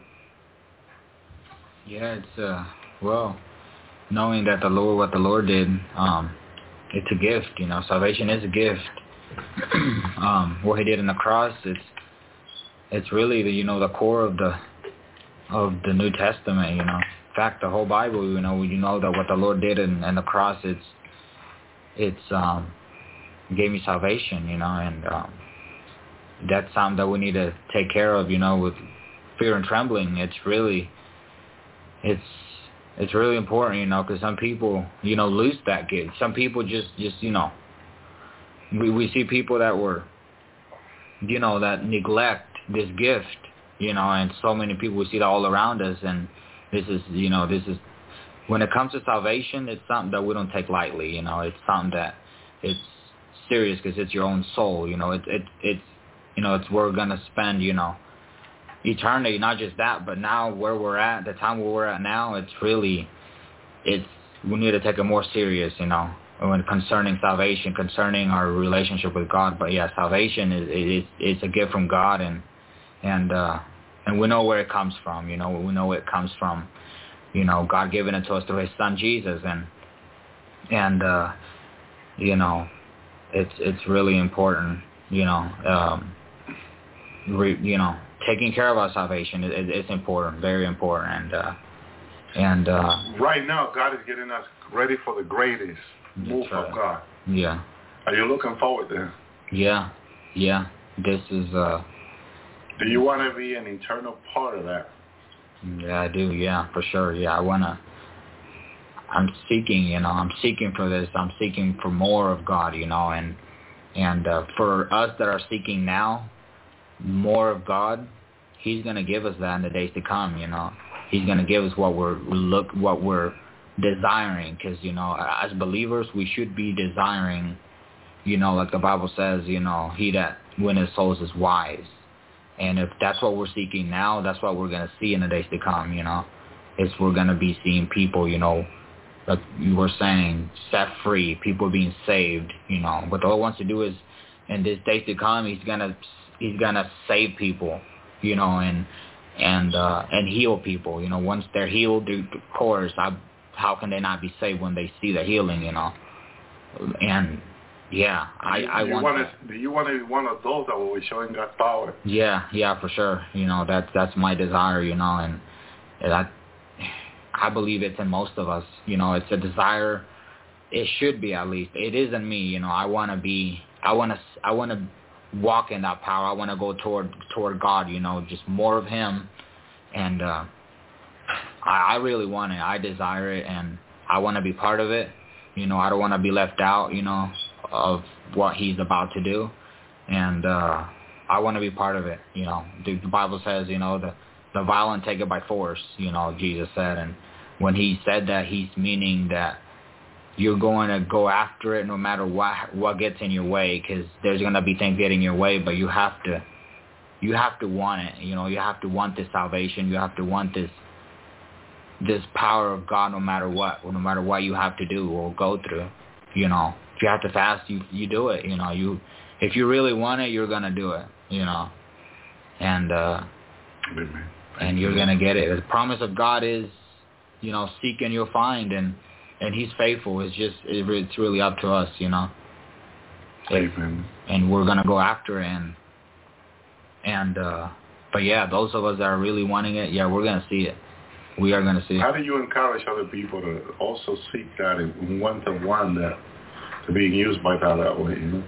Yeah, yeah, it's uh, it's uh, just uh, seeking God. You see, it's really um, I I don't see you know Be willing, have a yeah, commitment. Be, yeah, commitment really is is uh like I say, you have to hunger for it. You have to want it, and you gotta get you gotta get to a certain point where you get tired of not seeing it. You know, of not seeing the move of God, or or not because when you really want something, you're gonna go after it no matter what. And and prayer. You know, like fasting, like you say, fasting is is is you know the Lord said it Himself. You know, prayer and fasting. You know, you know does it. You know when he when he was talking about you know casting out certain devils. You know, it's it's gonna be through prayer and fasting, not just prayer. It's gonna take fasting. You know, and that's what it means. It's you're gonna go you're gonna go for more.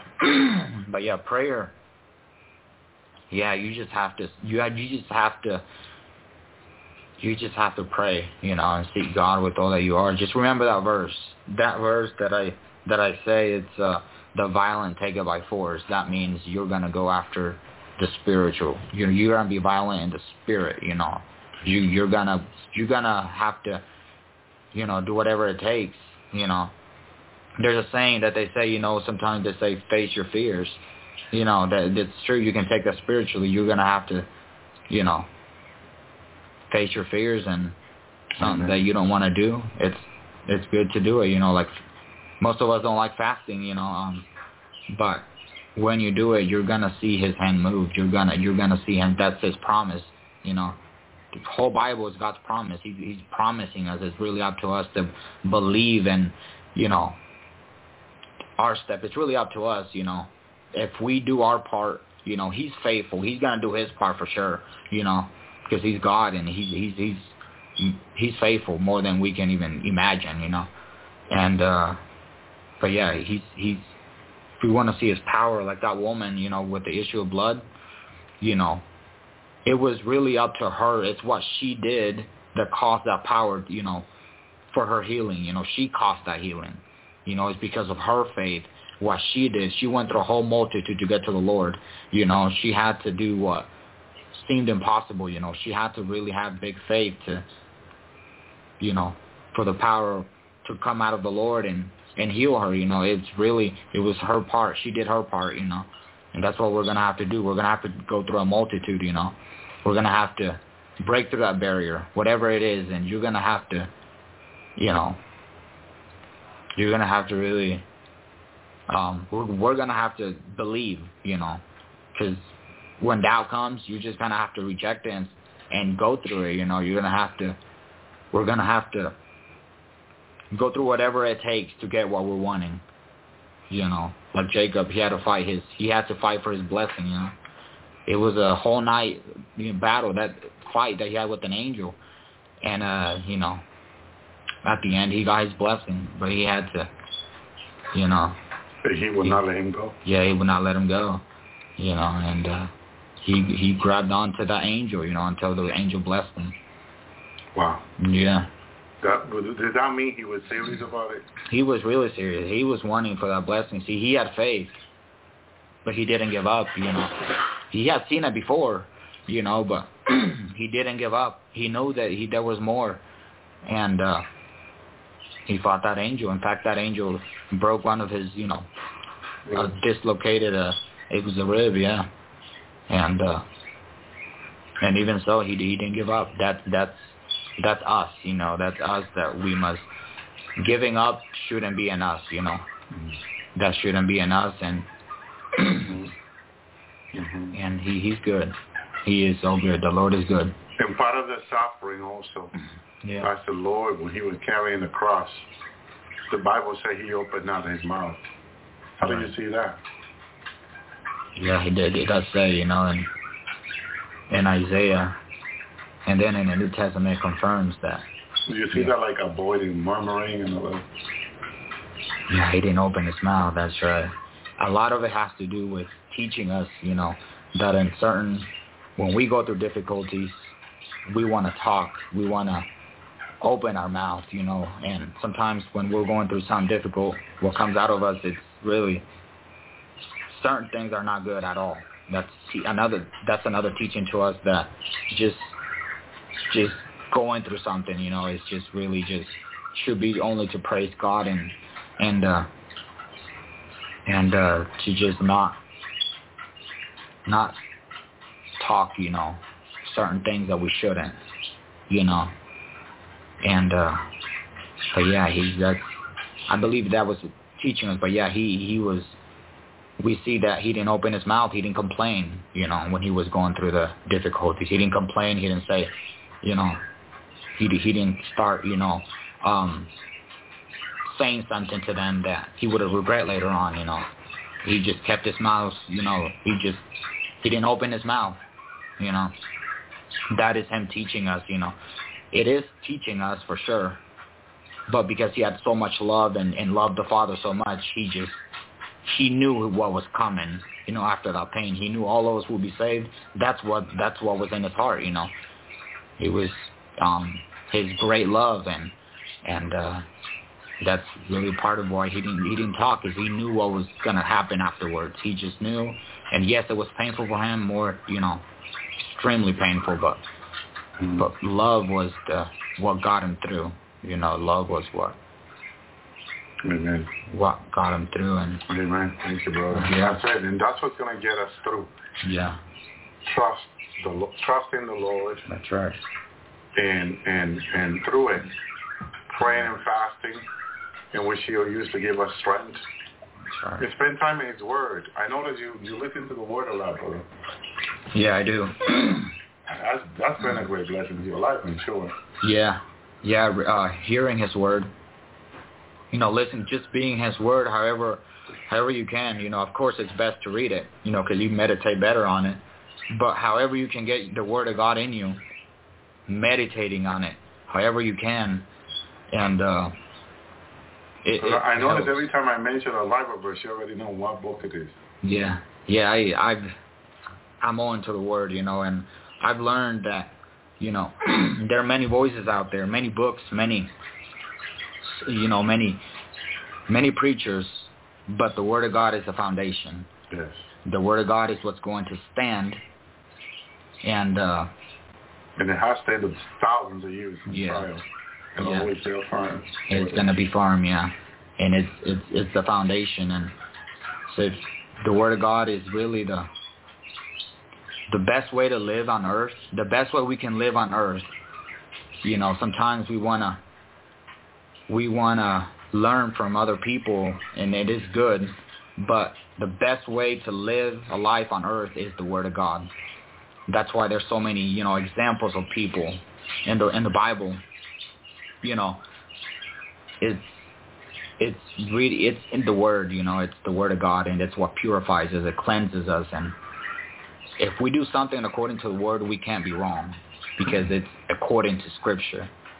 You know, because I know I understand uh um you know like we we talked you know before about false teaching and all that you know but you cannot fail when you're in the word you cannot fail and it helps us in every way you know and it changes us yeah it transforms us it helps us and mm-hmm. and uh yeah it's leading us it's god's word in our lives and it will never fail us you know it is the the the word of god and and it, and it's it, it's powerful. Yeah, it's really powerful.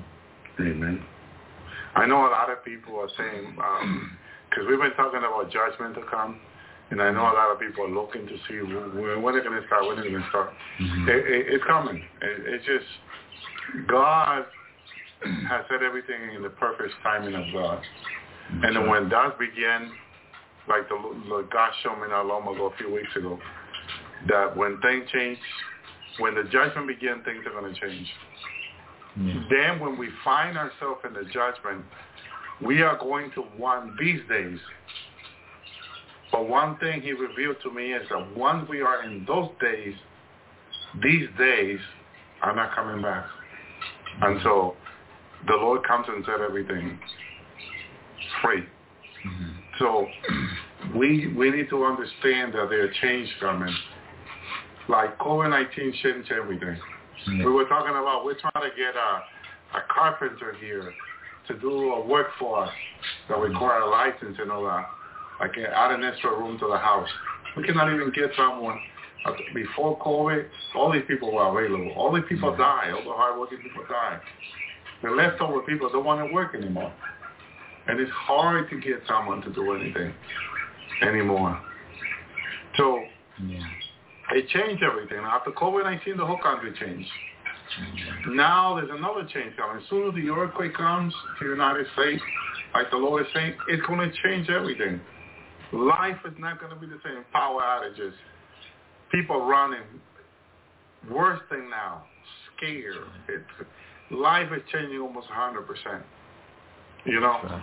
So we don't want to rush to the judgment like some people. Some people don't think about this. They're looking for the judgment. Yes, I am too because it's a sign the Lord's given me.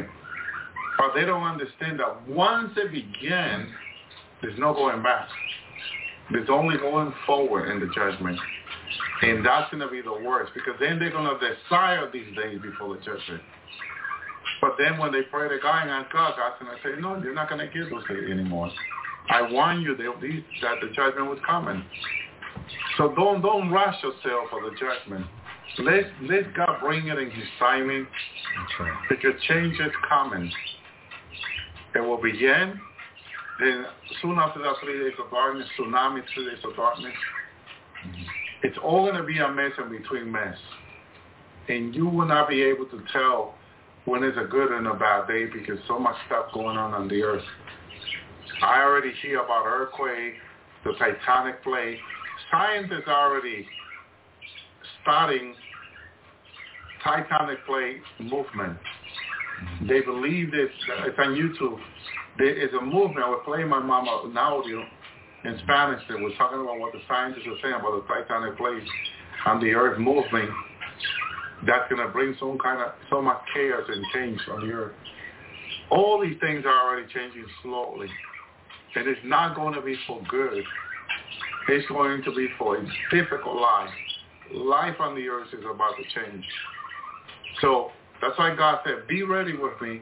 I will deliver you through it. You'll go through it like Job went through it. But God will, God will be with us and deliver us, That's right. you know, Yeah. through it.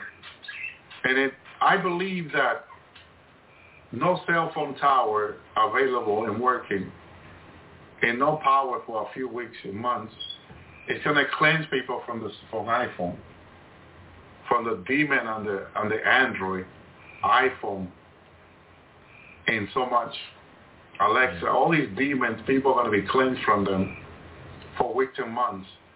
Which the Lord is coming in the three days of darkness to come with us and change us and transform us, to send us on the revival. So God is just and good to give us maybe a few months of judgment before the three days of darkness that is about to come. Mm-hmm. So we can be cleansed for the transformation, for the change. Because with our iPhone full of demon now, for us to go into the transformation, it's a bit risky, I would say. It's better for God to work with us, bring the power outages, bring our country to the knees, as he showed me, and then prepare us for the transformation and send us out. It's all going to happen quickly, but what happened before is good for us. Mm-hmm. Not having cell phone anymore, tower, cell phone available, no more computer available, let's say no internet. It's going to be good because everyone at home now will have to take the time to repent right. and seek the Lord and be in fasting and prayer. That's a cleansing time coming for us. That's going to help us for the transformation. Because in the transformation during the of learning, we're going out later to evangelize and do all kinds of work. So God knows what we need. He's going to give us what we need. And all we can do is raise our hand and thank the, the God of heaven for this. Amen. So I would say now we'll come to the end. We we I'm planning to be on on Tuesday night. If I'm not able to, I'm gonna be traveling. But if I'm not able to, uh, uh, I'll put an audio. But you know, I, I do want to bring the. I, I'm planning to bring the Bible study. I'll have my laptop with me. I'll try to, to come on and share on Tuesday night a Bible study and kind of just just bring reminder of what the Lord is saying that is coming. So us to refresh our mind and understanding and spend time in prayer with the Lord. I want to encourage you to continue to seek the Lord. Encourage one another. Iron sharpen iron, the book of Proverbs says. And that's what we need to be doing now before the return of Jesus. Focus on the Lord more than anything. Encourage one another because the Lord is about to come for his bride that have made herself ready. My brothers and sisters. Do not miss the Lord. Thank you, Lord. I'm Devin Seeley with an update on today's storm, both southbound and... Let me see. Thank you, Lord. Do not miss the coming of Jesus. You can miss anything, but do not miss the coming of Jesus. Drivers can take Highway 280 as an alternate in the meantime. Bad news for people hoping to visit national parks this weekend. Golden Gate Recreational Area has closed a number of sites today due to the storm.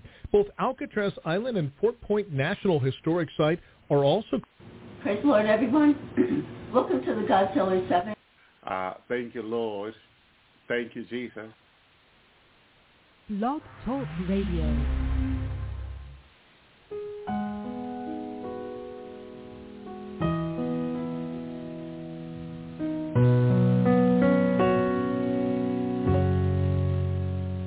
There's a peace I've come to know Though my heart and flesh may fail There's an anchor for my soul. I can say it is well. Jesus has overcome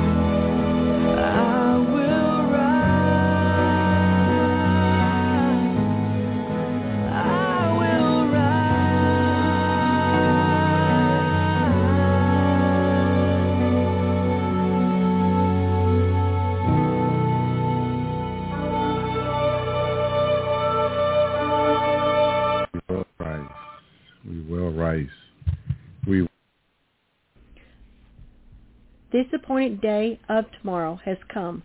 It has come. The time of Rachel's weeping to be heard across your world is this appointed day of tomorrow. Rachel shall weep once within a wheel, within a wheel of time, within time. Rachel weeps once. A second time is soon to follow. A time of testing, a time of trying. Did not I warn you, O world? Did I not say trying and testing? This appointed time is here, is tomorrow, is tomorrow's day. As darkness descends, beginning with my display of lights of dancing color for all colors for all to see and behold. This is not a fable. This is not a joke. I speak no idle words or foolishness. Why are you so shocked, my children, that I would use the darkness of Pharaoh's day upon you when I change not? There is no new thing, no new occurrence under my sun. My sun, my earth, my souls, my creation. I created it all in love. My love is unending and everlasting. Every plague listed, both known and unknown, is at my disposal.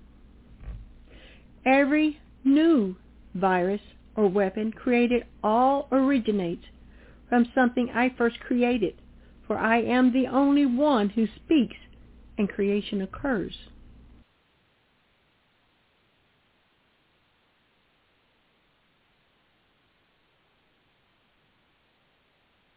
Thank you, Lord.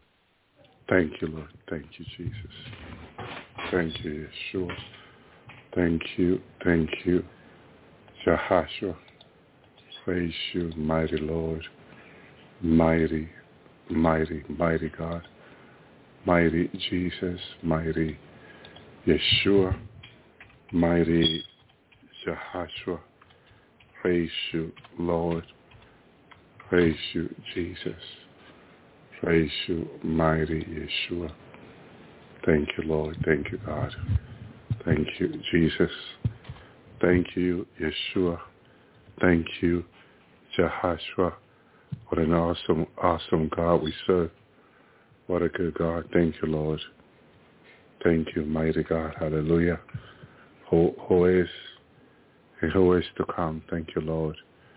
Because you are in control of everything, Lord. You are in control of our lives, Lord, and you know what is best for us.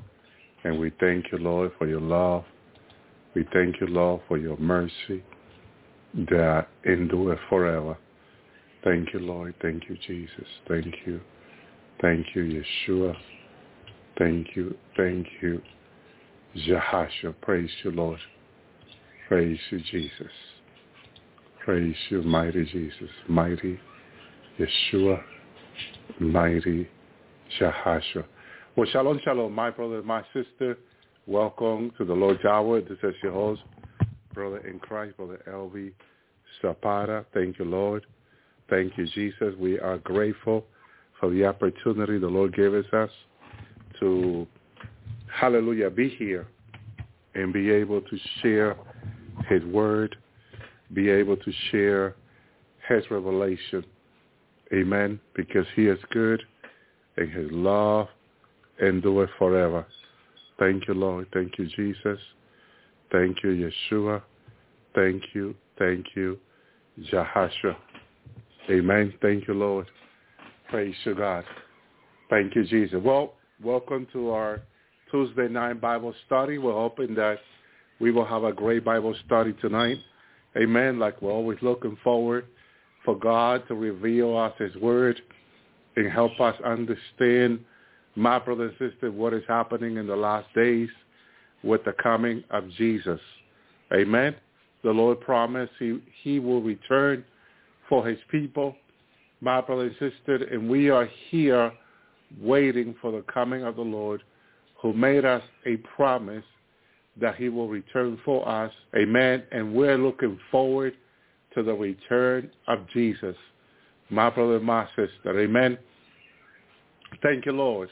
Amen. You heard our Sister Becky from Tennessee talking about the three days of darkness. There are three days of darkness that the Lord has spoken to me a few weeks ago that are close to come. And we we were looking forward to the coming of Jesus.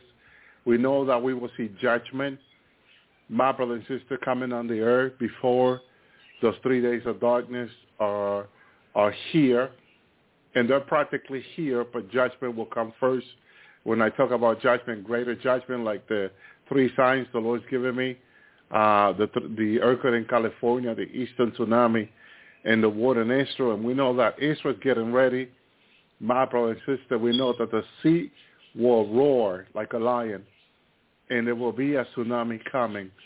My brother and my sister. Amen. Thank you, Lord. Sister Becky talks about today and tomorrow. And I wanted to go ahead and look that up in the Bible and show you what why our today is and why our tomorrow is, what is the today for the world and what is the tomorrow for the world. And basically what it is, our today is God. Our tomorrow is Jesus, which means the same thing. We serve God today, but our tomorrow is being with God in heaven. My brother and sister, our tomorrow is being with God in eternity. That's our tomorrow, being with God. And for the church, the significance of the church in the last day, tomorrow, it talks about being with God and eternity, our new day with him. For the world tomorrow is the great tribulation. Today, they're supposed to be living for God, but they're living for the world. They're living for themselves. So there tomorrow is the great tribulation, the Antichrist, the Babylonian system. My brother and my sister. And so God wants us, amen, that today, if you hear your if you hear his voice, do not hearken your heart. My brother and sister. The Lord says in Exodus 9:5, prophetic, the Lord appointed a set time saying, tomorrow the Lord should do this thing in the land. What thing is, is this prophetic word? The things that the Lord will do for his people is a new earth and a new heaven. But for Pharaoh and his people, a type of the world, end time world, is judgment and great tribulation. My brother and sister, that's what he was referring to. James 4, 13, 17. It says in verse 13, pay attention to this.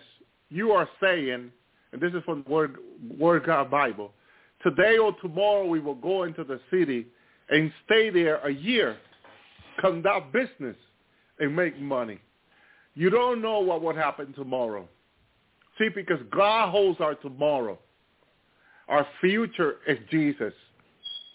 My brother and sister.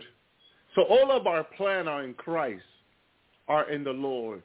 What we are going to encounter, what we're going to go through is in the Lord's hand. And even if we have a day extra here, a few more days extra, like the church is having now, today our days are trouble. But tomorrow our day will be peace, enjoying the Holy Spirit. My brother the world today is seeking the lust of the flesh. Tomorrow, they find themselves in the great tribulation, learning that they have been deceived. changing into brutal beasts and other things, my brother that they don't want to go through. James said, what is life? You are in the midst that is see for a moment that disappear. Instead, you should say, if the Lord wants us to be, to us to, we will live and carry out our plan. However, you brag because you are arrogant. All such a bragging is evil. Whosoever knows what is right but doesn't do it is sinning. Notice how James said that bragging, which is pride, is evil. A lot of people are so happy. They say prideful of the things they are able to accomplish. But that pride is evil. So anything you accomplish in this life for yourself that is not of God, that doesn't come from God, that is mostly for you and your own pride and your own ego, it's evil. And the devil wants to make everyone prideful and arrogant and as well. Because the devil knows that that is against God's will. God's will is humility. Shalom, Sister Original Rivero. God will is for us to serve him and do his will. Why his will? Because his will is higher than our will. His will is humility, my brother and sisters. And uh, that comes from a perfect God who is humble, who is full of joy and peace, who is full of life and love that is so much lacking in this world. Everything that God is, this world is so empty of. The devil is so empty of God. There's nothing of God in the devil. That's why the world is so related to Satan and everything the devil loves to do. Oh, I, I, I'm sorry that I used the, the, the word the word love when I talk about Satan. The word is hate and evil and wickedness in relationship to him. My brother and sister. And God don't want those things to be in our life. Look at Jesus said in Matthew 6.34. So don't ever worry, don't ever, I'm sorry, don't ever worry about tomorrow. After all, tomorrow will, worry about itself. Each day has enough trouble in its own. My brother and sister. How can someone say that tomorrow will worry about itself? He meant that tomorrow as a rabbi bring his own trouble. My brother and sister, in this life of testing and trial and tribulation that we've been going through, every day bring his own trouble. One day you are fine. Another day you are sick. One day you have some kind of peace. Another day there's a lot of trouble. My brother and sister. A day you are, you, your head is empty. Another day it's full of concern. So much is happening in this life. It's never stable. Because there's only one stable and it's God. My brother and sister. His throne is stable. His throne endures forever. My brother and sister. So when you read the Bible from Genesis to Revelation, remember that every word is prophetic. My brother and my sister. Exodus 8.23.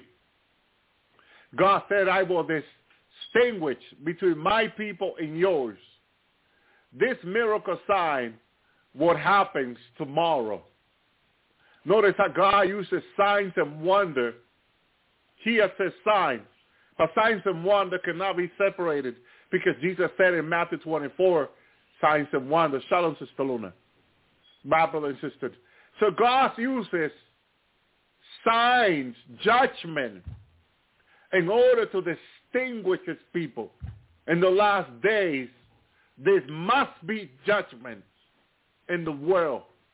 Because God needs to show, or God will show, there's nothing new under the sun. This is prophetic. God will show his people whom they truly are, and they are his. But it has to happen through judgment, through signs of judgment, signs of meteor coming from the heavens to the earth. earthquakes, tsunami, tornadoes, volcanoes awakening, judgment coming upon the land. When the judgment comes upon the life of the righteous, the righteous pray and trust in the Lord.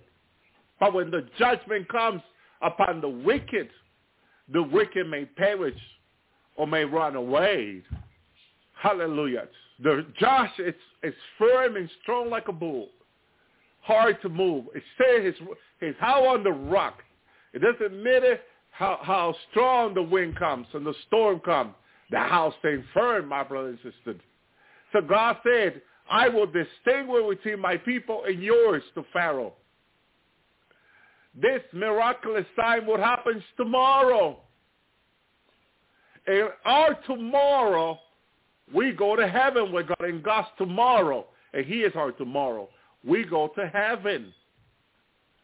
There has to be a distinguish between God's people. There has to be a people that will go up and be with God. And there will have to uh, be another people who stay behind and go through seven-year great tribulations. There will be a distinguished thing happening between them. My brother and my sister. And God said it to Moses. Exodus 9.29, Moses answered, as soon as I leave you, I will pray to the Lord tomorrow. The swarm of fly will go away from you, your official, your people, but you must stop tricking us by not letting the people go to the to sacrifice to the Lord. He is the problem with our repentant wicked people. You can pray that their judgment be lifted from their lives. And God can do it. But here's the thing. Their evil trickening, their evil, if they don't repent from heart. It is not that it pleases the Lord to destroy the wicked. But it, it pleases the Lord that the wicked will repent, my brother and sister. But God knows the heart of so many of them that will not repent, my brother and my sister. Hallelujah. But God also knows the few that will repent that are among the wicked. That God needs to give them an opportunity. That God will preserve them through the three days of darkness. And then glorify the body of his people Give them power and anointing like there's no tomorrow. but there is tomorrow. And send them out to evangelize them and lead them to Christ. Thank you, Lord. So as I leave you, says, hallelujah, I will pray to the Lord. Thank you, Lord. Jesus goes up to the Father. He prays to the Lord that this judgment that God has spoken them already will not come upon the people my brother insisted. But these people he leaves behind like to trick God's people. So then God says, enough, it's enough. Because all they want to do is trick. They want the judge, they want to be released from the judgment, my brother and sister, and continue on their wickedness. And for so many years they've been doing this, my brother and sister. Hallelujah. But let us go sacrifice to the Lord. Not even that they want to do. So God will have to destroy those people. And Egypt is an example. Pharaoh in Egypt was warned and warned and warned and warned after warning. And judgment came upon the land. And he still refused to let God's people and it was after the judgment of the day of the firstborn, the Pharaoh said, okay, you may go. Hallelujah. But it was not Pharaoh that let them go. It was God that made Pharaoh let go of his people. It's way different than what a lot of people think. Exodus 9.18. So at this time tomorrow, I will send the word hailstone that had ever happened in Egypt since the beginning of history. God sent something new upon the land that had never happened before in the times of Egypt. God is still the same God today. He will send judgment upon this earth I saw judgment, that the judgment I saw was taken from me. I know I remember I saw judgment that I had never seen in my life during the Great Tribulation. The judgment was so wicked and so severe that if I will come here in the Lord's hour to describe to you the type of judgment the Lord showed me in the Great Tribulation, you will say, how can God do this to these people? You, in your own word, will begin to judge the judge of all, of all. My brother and sister. So there are many things you and I cannot see or know. We can know it, so we know that his judgments are true as prophet of the Lord. But to, to describe the judgment to you, like when I was taking inside the lake of fire, a lake of fire that burned with fire and brimstone. But much more description than that in the book of Revelation 20. It is not given to you and I about the lake of fire. Because if you know more, you may turn against God. You may begin to pray for the devil and his demon and, and begin to ask God for mercy. But they are being judged for the wickedness and evil. It's because you don't have no idea how many thousands of people they have killed, how many, how much evil they've done on humanity since the beginning. You don't know. You haven't seen it. So for you to know the kind of punishment he's going to get, the detail of it, you don't need to know. You and I don't need to know, my brother, my sister. Because for every life, for every single wickedness he's done from the beginning, he will be judged. His, his punishment will, will account all evil he's done on the earth from the beginning. There will not be one which he has done for which he will not be punished. He will be punished for all. Because great is our judge who knows everything, who sees everything, and who keeps a record of everything, my brother and sister. And all what we brought to his remembrance. And, the, and, and hallelujah, on that day when the devil is cast into the lake of fire, my brother and sister. That place is so wicked, so evil that he had cast into it. It's not that they, they're going to tie him and bring him there. No, they're going to cast him there, far away from the entrance. Because once the entrance open to receive him, that entrance will never only open again. It is only an entrance with no exit, my brother and sister. It is unimaginable even to them, to the fallen one. My brother and sister, we're not allowed to know more. Matthew 6.30, therefore, if God so clothes the grass of the field, which today is, my brother and sister, and tomorrow cast into the oven, how he so much clothes you, oh ye little faith. This word here is so prophetic. It is just so prophetic and sister. The grass that is thrown into the fire are the children of the left. He's talking about, about his children on the right.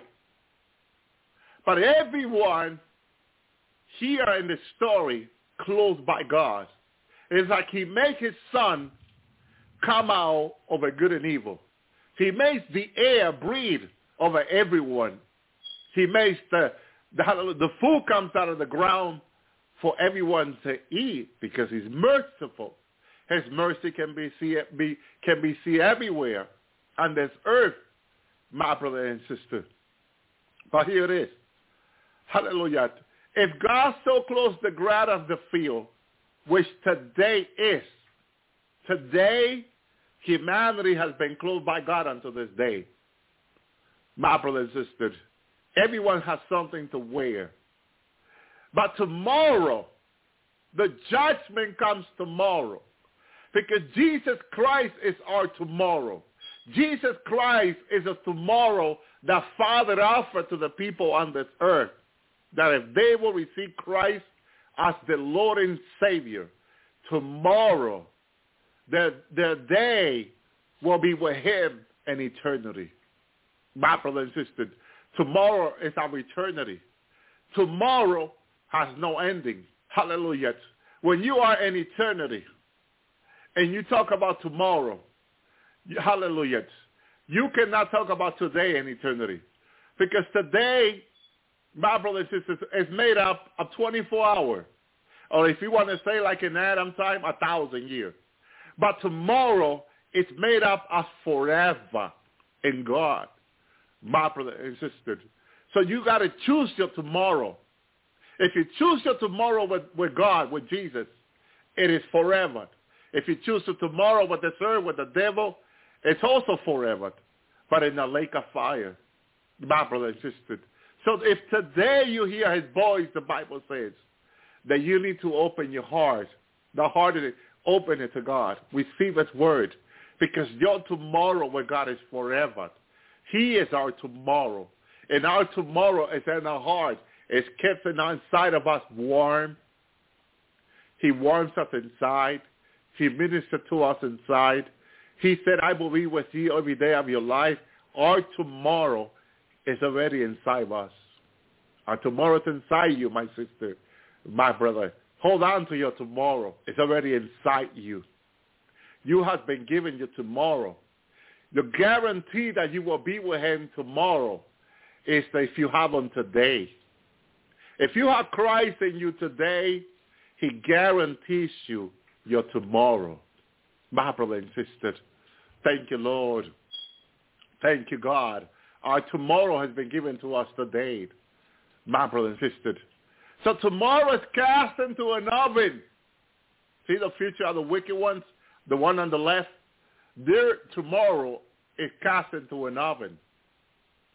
And he should so much clothe you, all ye a little faith. What is that clothes now? Of those that have little faith. The clothes of righteousness. The clothes from God, from Jesus. That when the blood of Jesus have washes us, cleanses us, purifies us, he cleanses us with his blood. We are clothed with clothes of righteousness like Christ. Eternal clothing, my brother and sister. We are sealed with the seal of the Holy Spirit. And we are clothed with his righteousness. And forever tomorrow, we will be dressed and look like him, just as he is, holy, pure, and righteous. This is why they say holy, holy, the one who is and the ones to come they worship in heaven. My brother and sister, thank you, Lord. Thank you, Jesus. Remember who your tomorrow is. And remember that you can hold your tomorrow today. That you don't need to wait to hold your tomorrow. You don't need to wait to go to eternity to have your tomorrow. You can have in your heart and your life tomorrow today. Receive him as your Lord and Savior. Confess him as your Lord and Savior. Thank you, Jesus. Luke 12, 28. And then so God clothes the grass, confirmed looks like Matthew, which is today in the field. Hallelujah. He compared every man's life like grass. Hallelujah. Is, is there any other, any part in the Bible that God, where God compare men to grass, my brother and sister? Let me find a verse. There's one in, in um, in in um, Proverb, my brother and sister, hallelujah. Thank you, Lord. Thank you, Jesus. That, that where he talks about grass, Solomon talks about grass. Let me go there. Thank you, Lord. Thank you, Jesus. God is so awesome. Hallelujah. Thank you, Lord. Praise the Lord. Praise you, Yeshua. Hallelujah.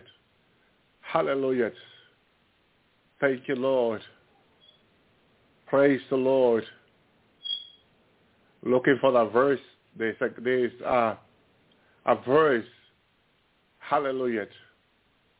Thank you, Jesus. Okay, uh, Isaiah 46 says, the voice uh, said, cry, and he said, why should I cry?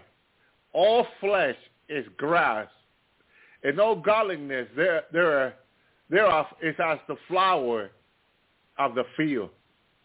Hallelujah. Notice how all, all godliness, everything that is of God, my brother and sister, Thank you, Lord. Look how man is compared to the grass. All flesh are grass. All life before God is the grass. But it's the ending of the grass that is important. If the grass right now is like a flower for God, it's doing because a flower cannot can only open with the sun, and the sun is Jesus. So in order for that grass flower to open up and receive everything the sun has, Jesus has, God has for us. Hallelujah. The, the flower needs to act to the sun. And when the sun hits the flower, it opens up widely and receive everything the sun has to offer. And out of the grass comes flies, butterflies, and they feed on the flower. And then the flower comes to be a support now for many lives, for many others, because the flower has something special to give called nectar. The flower gives life now to many because the flower has received from God, from the sun, the life. And that life is like a fruit inside the flower. And the butterfly can come now and come over the, the, the flower and begin to suck the nectar, the juice out of the, the life out of the flower that gives the butterfly the life. My brother and sister. And, and, and, and it feeds the, the bees. It feeds so many insects. That's one flower. It feeds so many lives. In our lives, God made it the same, like a flower, where many can come and feed that that God gives us. That's why I said that we have to have first in order to give. If you don't have that personal relationship with Jesus, where you pray and fast, you pray every day, you fast at least one day a week, but you do that. You have that commitment with the Lord, and you are open for the Lord to receive from God whatever God gives you, then you will have abundance to give, my brother and sister, hallelujah, to anyone who comes. This morning, I received a revelation from the Lord. We've been talking here, waiting for the Lord for the community, for the community that the Lord wants us to work here. And this morning, the Lord gives me a revelation. In this revelation, I find myself in this land that was supposedly given to me for the community. The land was given to me with two churches in the land. And I, I already owned the land, and there were two buildings there. As, I, as I'm there, I believe it was with another brother, we were trying to get the church and everything ready for the people that will come. And while we were in the land, in the building, in the bigger building, I went to the bigger building and I kneeled to pray. And I said, I'm going to pray here to God. As I was praying there to God, God reminded me of his promise he made, my brother and sister. And there comes this woman, and she says, what are you doing? and I say, well, I'm praying. And she says to me, who told you you can have this building?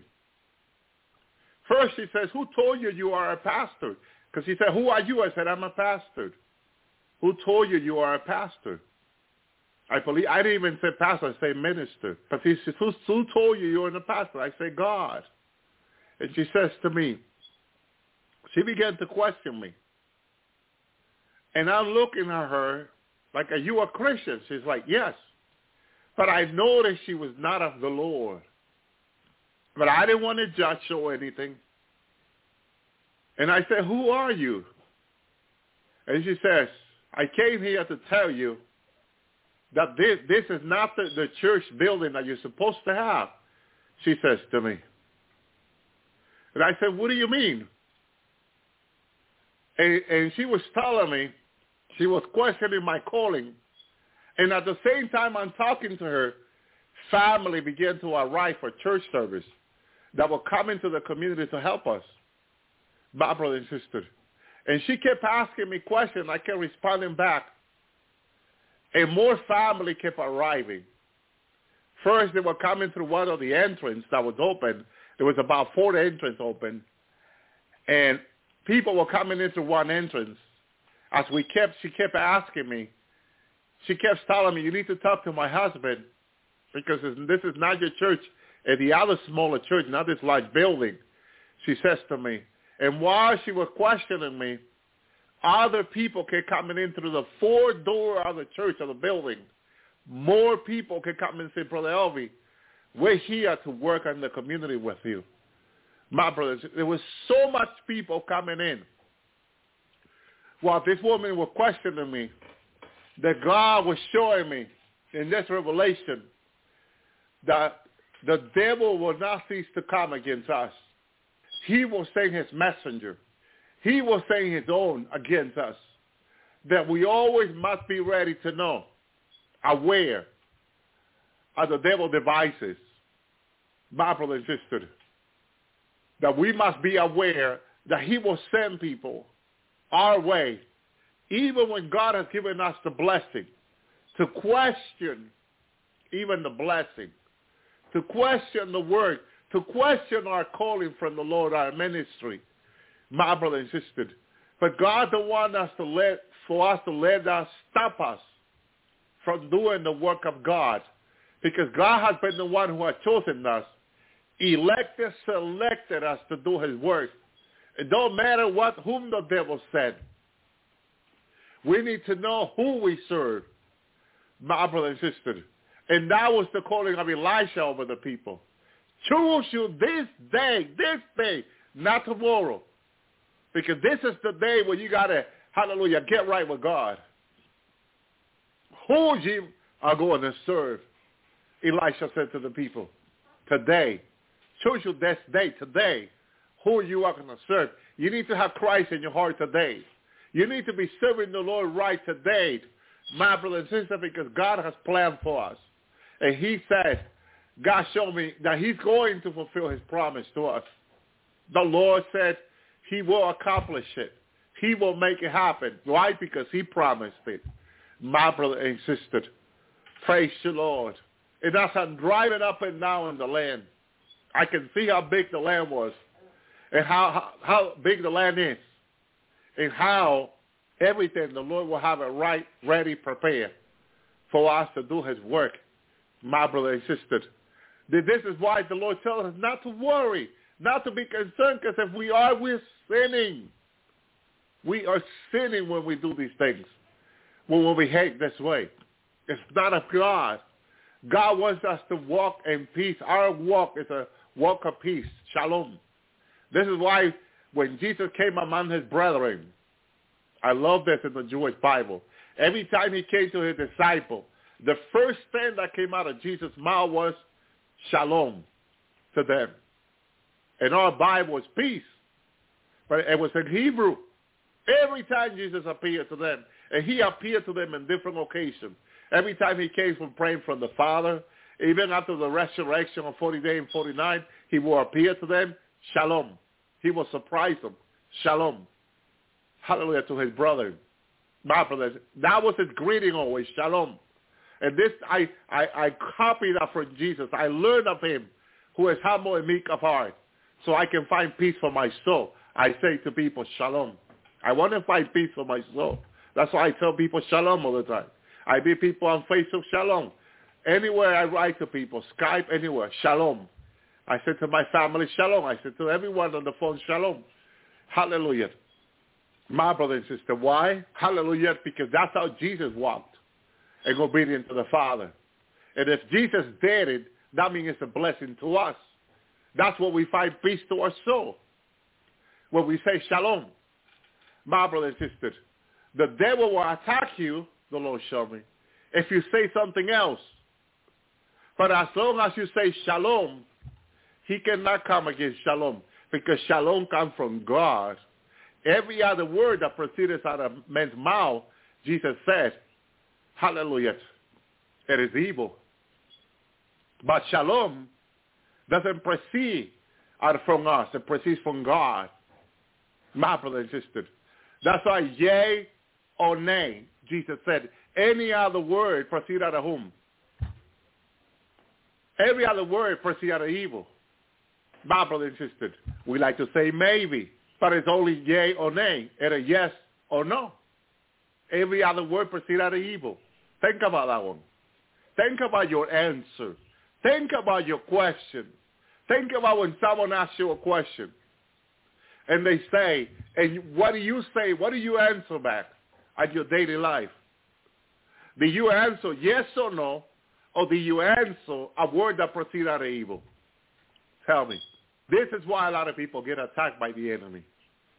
And the way they respond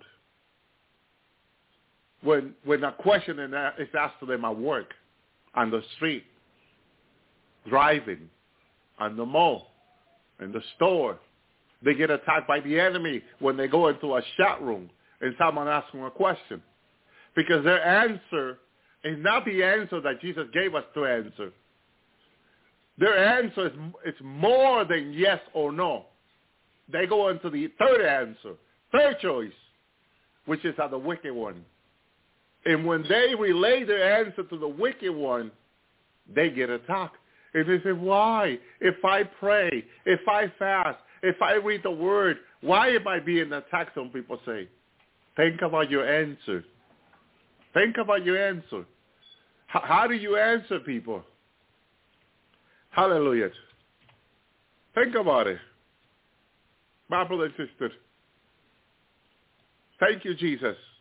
Think about it for a minute. Sometimes you have to stop and think about it for a minute so you can, hallelujah, praise the Lord, identify what you're doing wrong. Because the question is, why is the person being attacked so much? And the answer is, hallelujah, thank you, Lord. The answer is, here it is, Matthew 5.37. But let your communication, we talk about communication all the time. How do we communicate? Through our language. But there are many ways today that people communicate. They, they, they go into chat room and they type. A lot of people speak to their phone. All these are form of communication. Twitter is a form of communication. Facebook is a form of communication. YouTube is a form of communication. And there are many other sites. And all of them, like here, are form of communication. So this is what Jesus said about all these forms of communication, how we're supposed to behave when we communicate with other people. But let your communication be yea, yes, yea, or nay, nay, no, no. That's an affirmative to no, an affirmative to yes. But you meant yes? The person may ask and stay quiet. This is how the devil get people get into in temptation with people. Uh, do you do you meant yay yes, or do you meant no? And the devil will stay quiet. And then you you want to be kind, but there is a kindness that will lead you into sinning. You want to be kind. You want to be friendly. You you don't want to be as an ogre, people say. And then the devil stays shocked. Do you mean no or do you mean yes?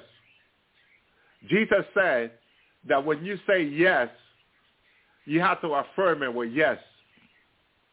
Yay, yay. Yes, yes. Affirm it. You already gave a yes. You already gave a yes. And when you gave your first yes, you were fully knowledgeable of your yes. Don't let the devil change your yes to no. But the devil takes it further than that, my brother and sister. Because when you answer yes or when you answer no, you don't sin. You only sin when you go beyond yes or no. And this is what the Lord teaches us, our rabbi, our Lord. Jesus Christ. He says, let your yea, yea be yea, yes, yes, no, no. For whatsoever, whatever, is a, a, a more modern language, but whatsoever, it's more than these. Two answer, yes or yes, no or no. Whatever is more than these, come from whom? Who is the one who wants you to go for the third answer? The devil. Remember this. When you're having a communication with someone that you don't know, that you just met on the chat room, that you met on the internet, or someone calling you on the phone, the devil is tricky. The devil will have one of his servants call you on the cell phone. And they can try to sell you something, a telemarketer. And they want to hold you on the phone long enough to make you sin. And they'll say, well, are you interested in our service? And then you may be interested in the service, but it may not be the right moment. And then they'll stay quiet. They wait for an answer. And then you say, uh, yeah, I believe I, I, I'm interested in your service. Yes. Okay, let me tell you about the service. But you don't have the time to listen. You don't have the time for this type of communication at this moment. But this is the moment when you're being tempted by the devil. You're being tested and you're being tempted. Okay? And this quick communication that they're, they're doing, you're being tempted, you're being tested. My brothers, notice or note that no temptation comes from God, the word of God says. It comes from the devil. When you're being tempted, it comes from the devil. Okay? And they'll say, last time we spoke with you, you said no. But now you say yes. Okay? But we want more information about you. And then they'll go on. Okay? And then, since you don't have the time to do this business, then you'll say, maybe later. You just sin. Are you listening? You just sin. Because first you said no. Second, you said you were interested. Yes. But now because you don't have the time, you said maybe later. You just sinned. He just bet you with sin. You have to repent now. Because now that maybe later, it doesn't apply to yes, and it doesn't apply to no. You apply to something else. And whatsoever more than these come from evil. The devil just made you sin there. He just made you sin. Because you said maybe later. And that's not what Jesus said, a yes or no. You better off saying no right there. No, I'm sorry. I'm not interested. That's it. Some people, some people don't like it when I said I'm sorry. What are you apologizing for? No, no, I'm not interested. I'm sorry, I usually say. Okay? If it makes them feel bad, I'm sorry. It's what I'm doing. Okay?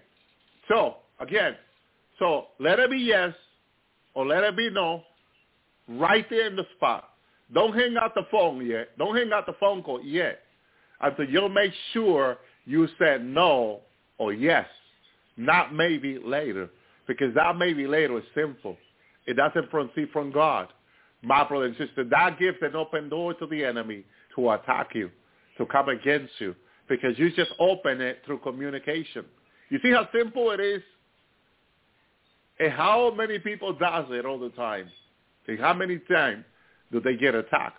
When I started checking this on myself, when I talk to people, when I communicate with people, this has helped me so much not to be sinning, my brother and sister, because you can be sinning. Hallelujah.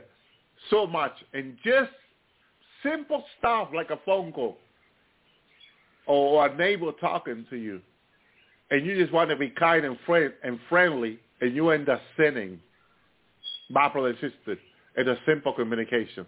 So please keep that in mind. Thank you, Lord. He is so awesome. Hallelujah. Praise the Lord. He is the Lord communicating. Matthew 13, 29. But he said, nay. He says, no. Let's watch you gather up the tare and root up all the wheat within. Now, I want you to see how Jesus re- responds. His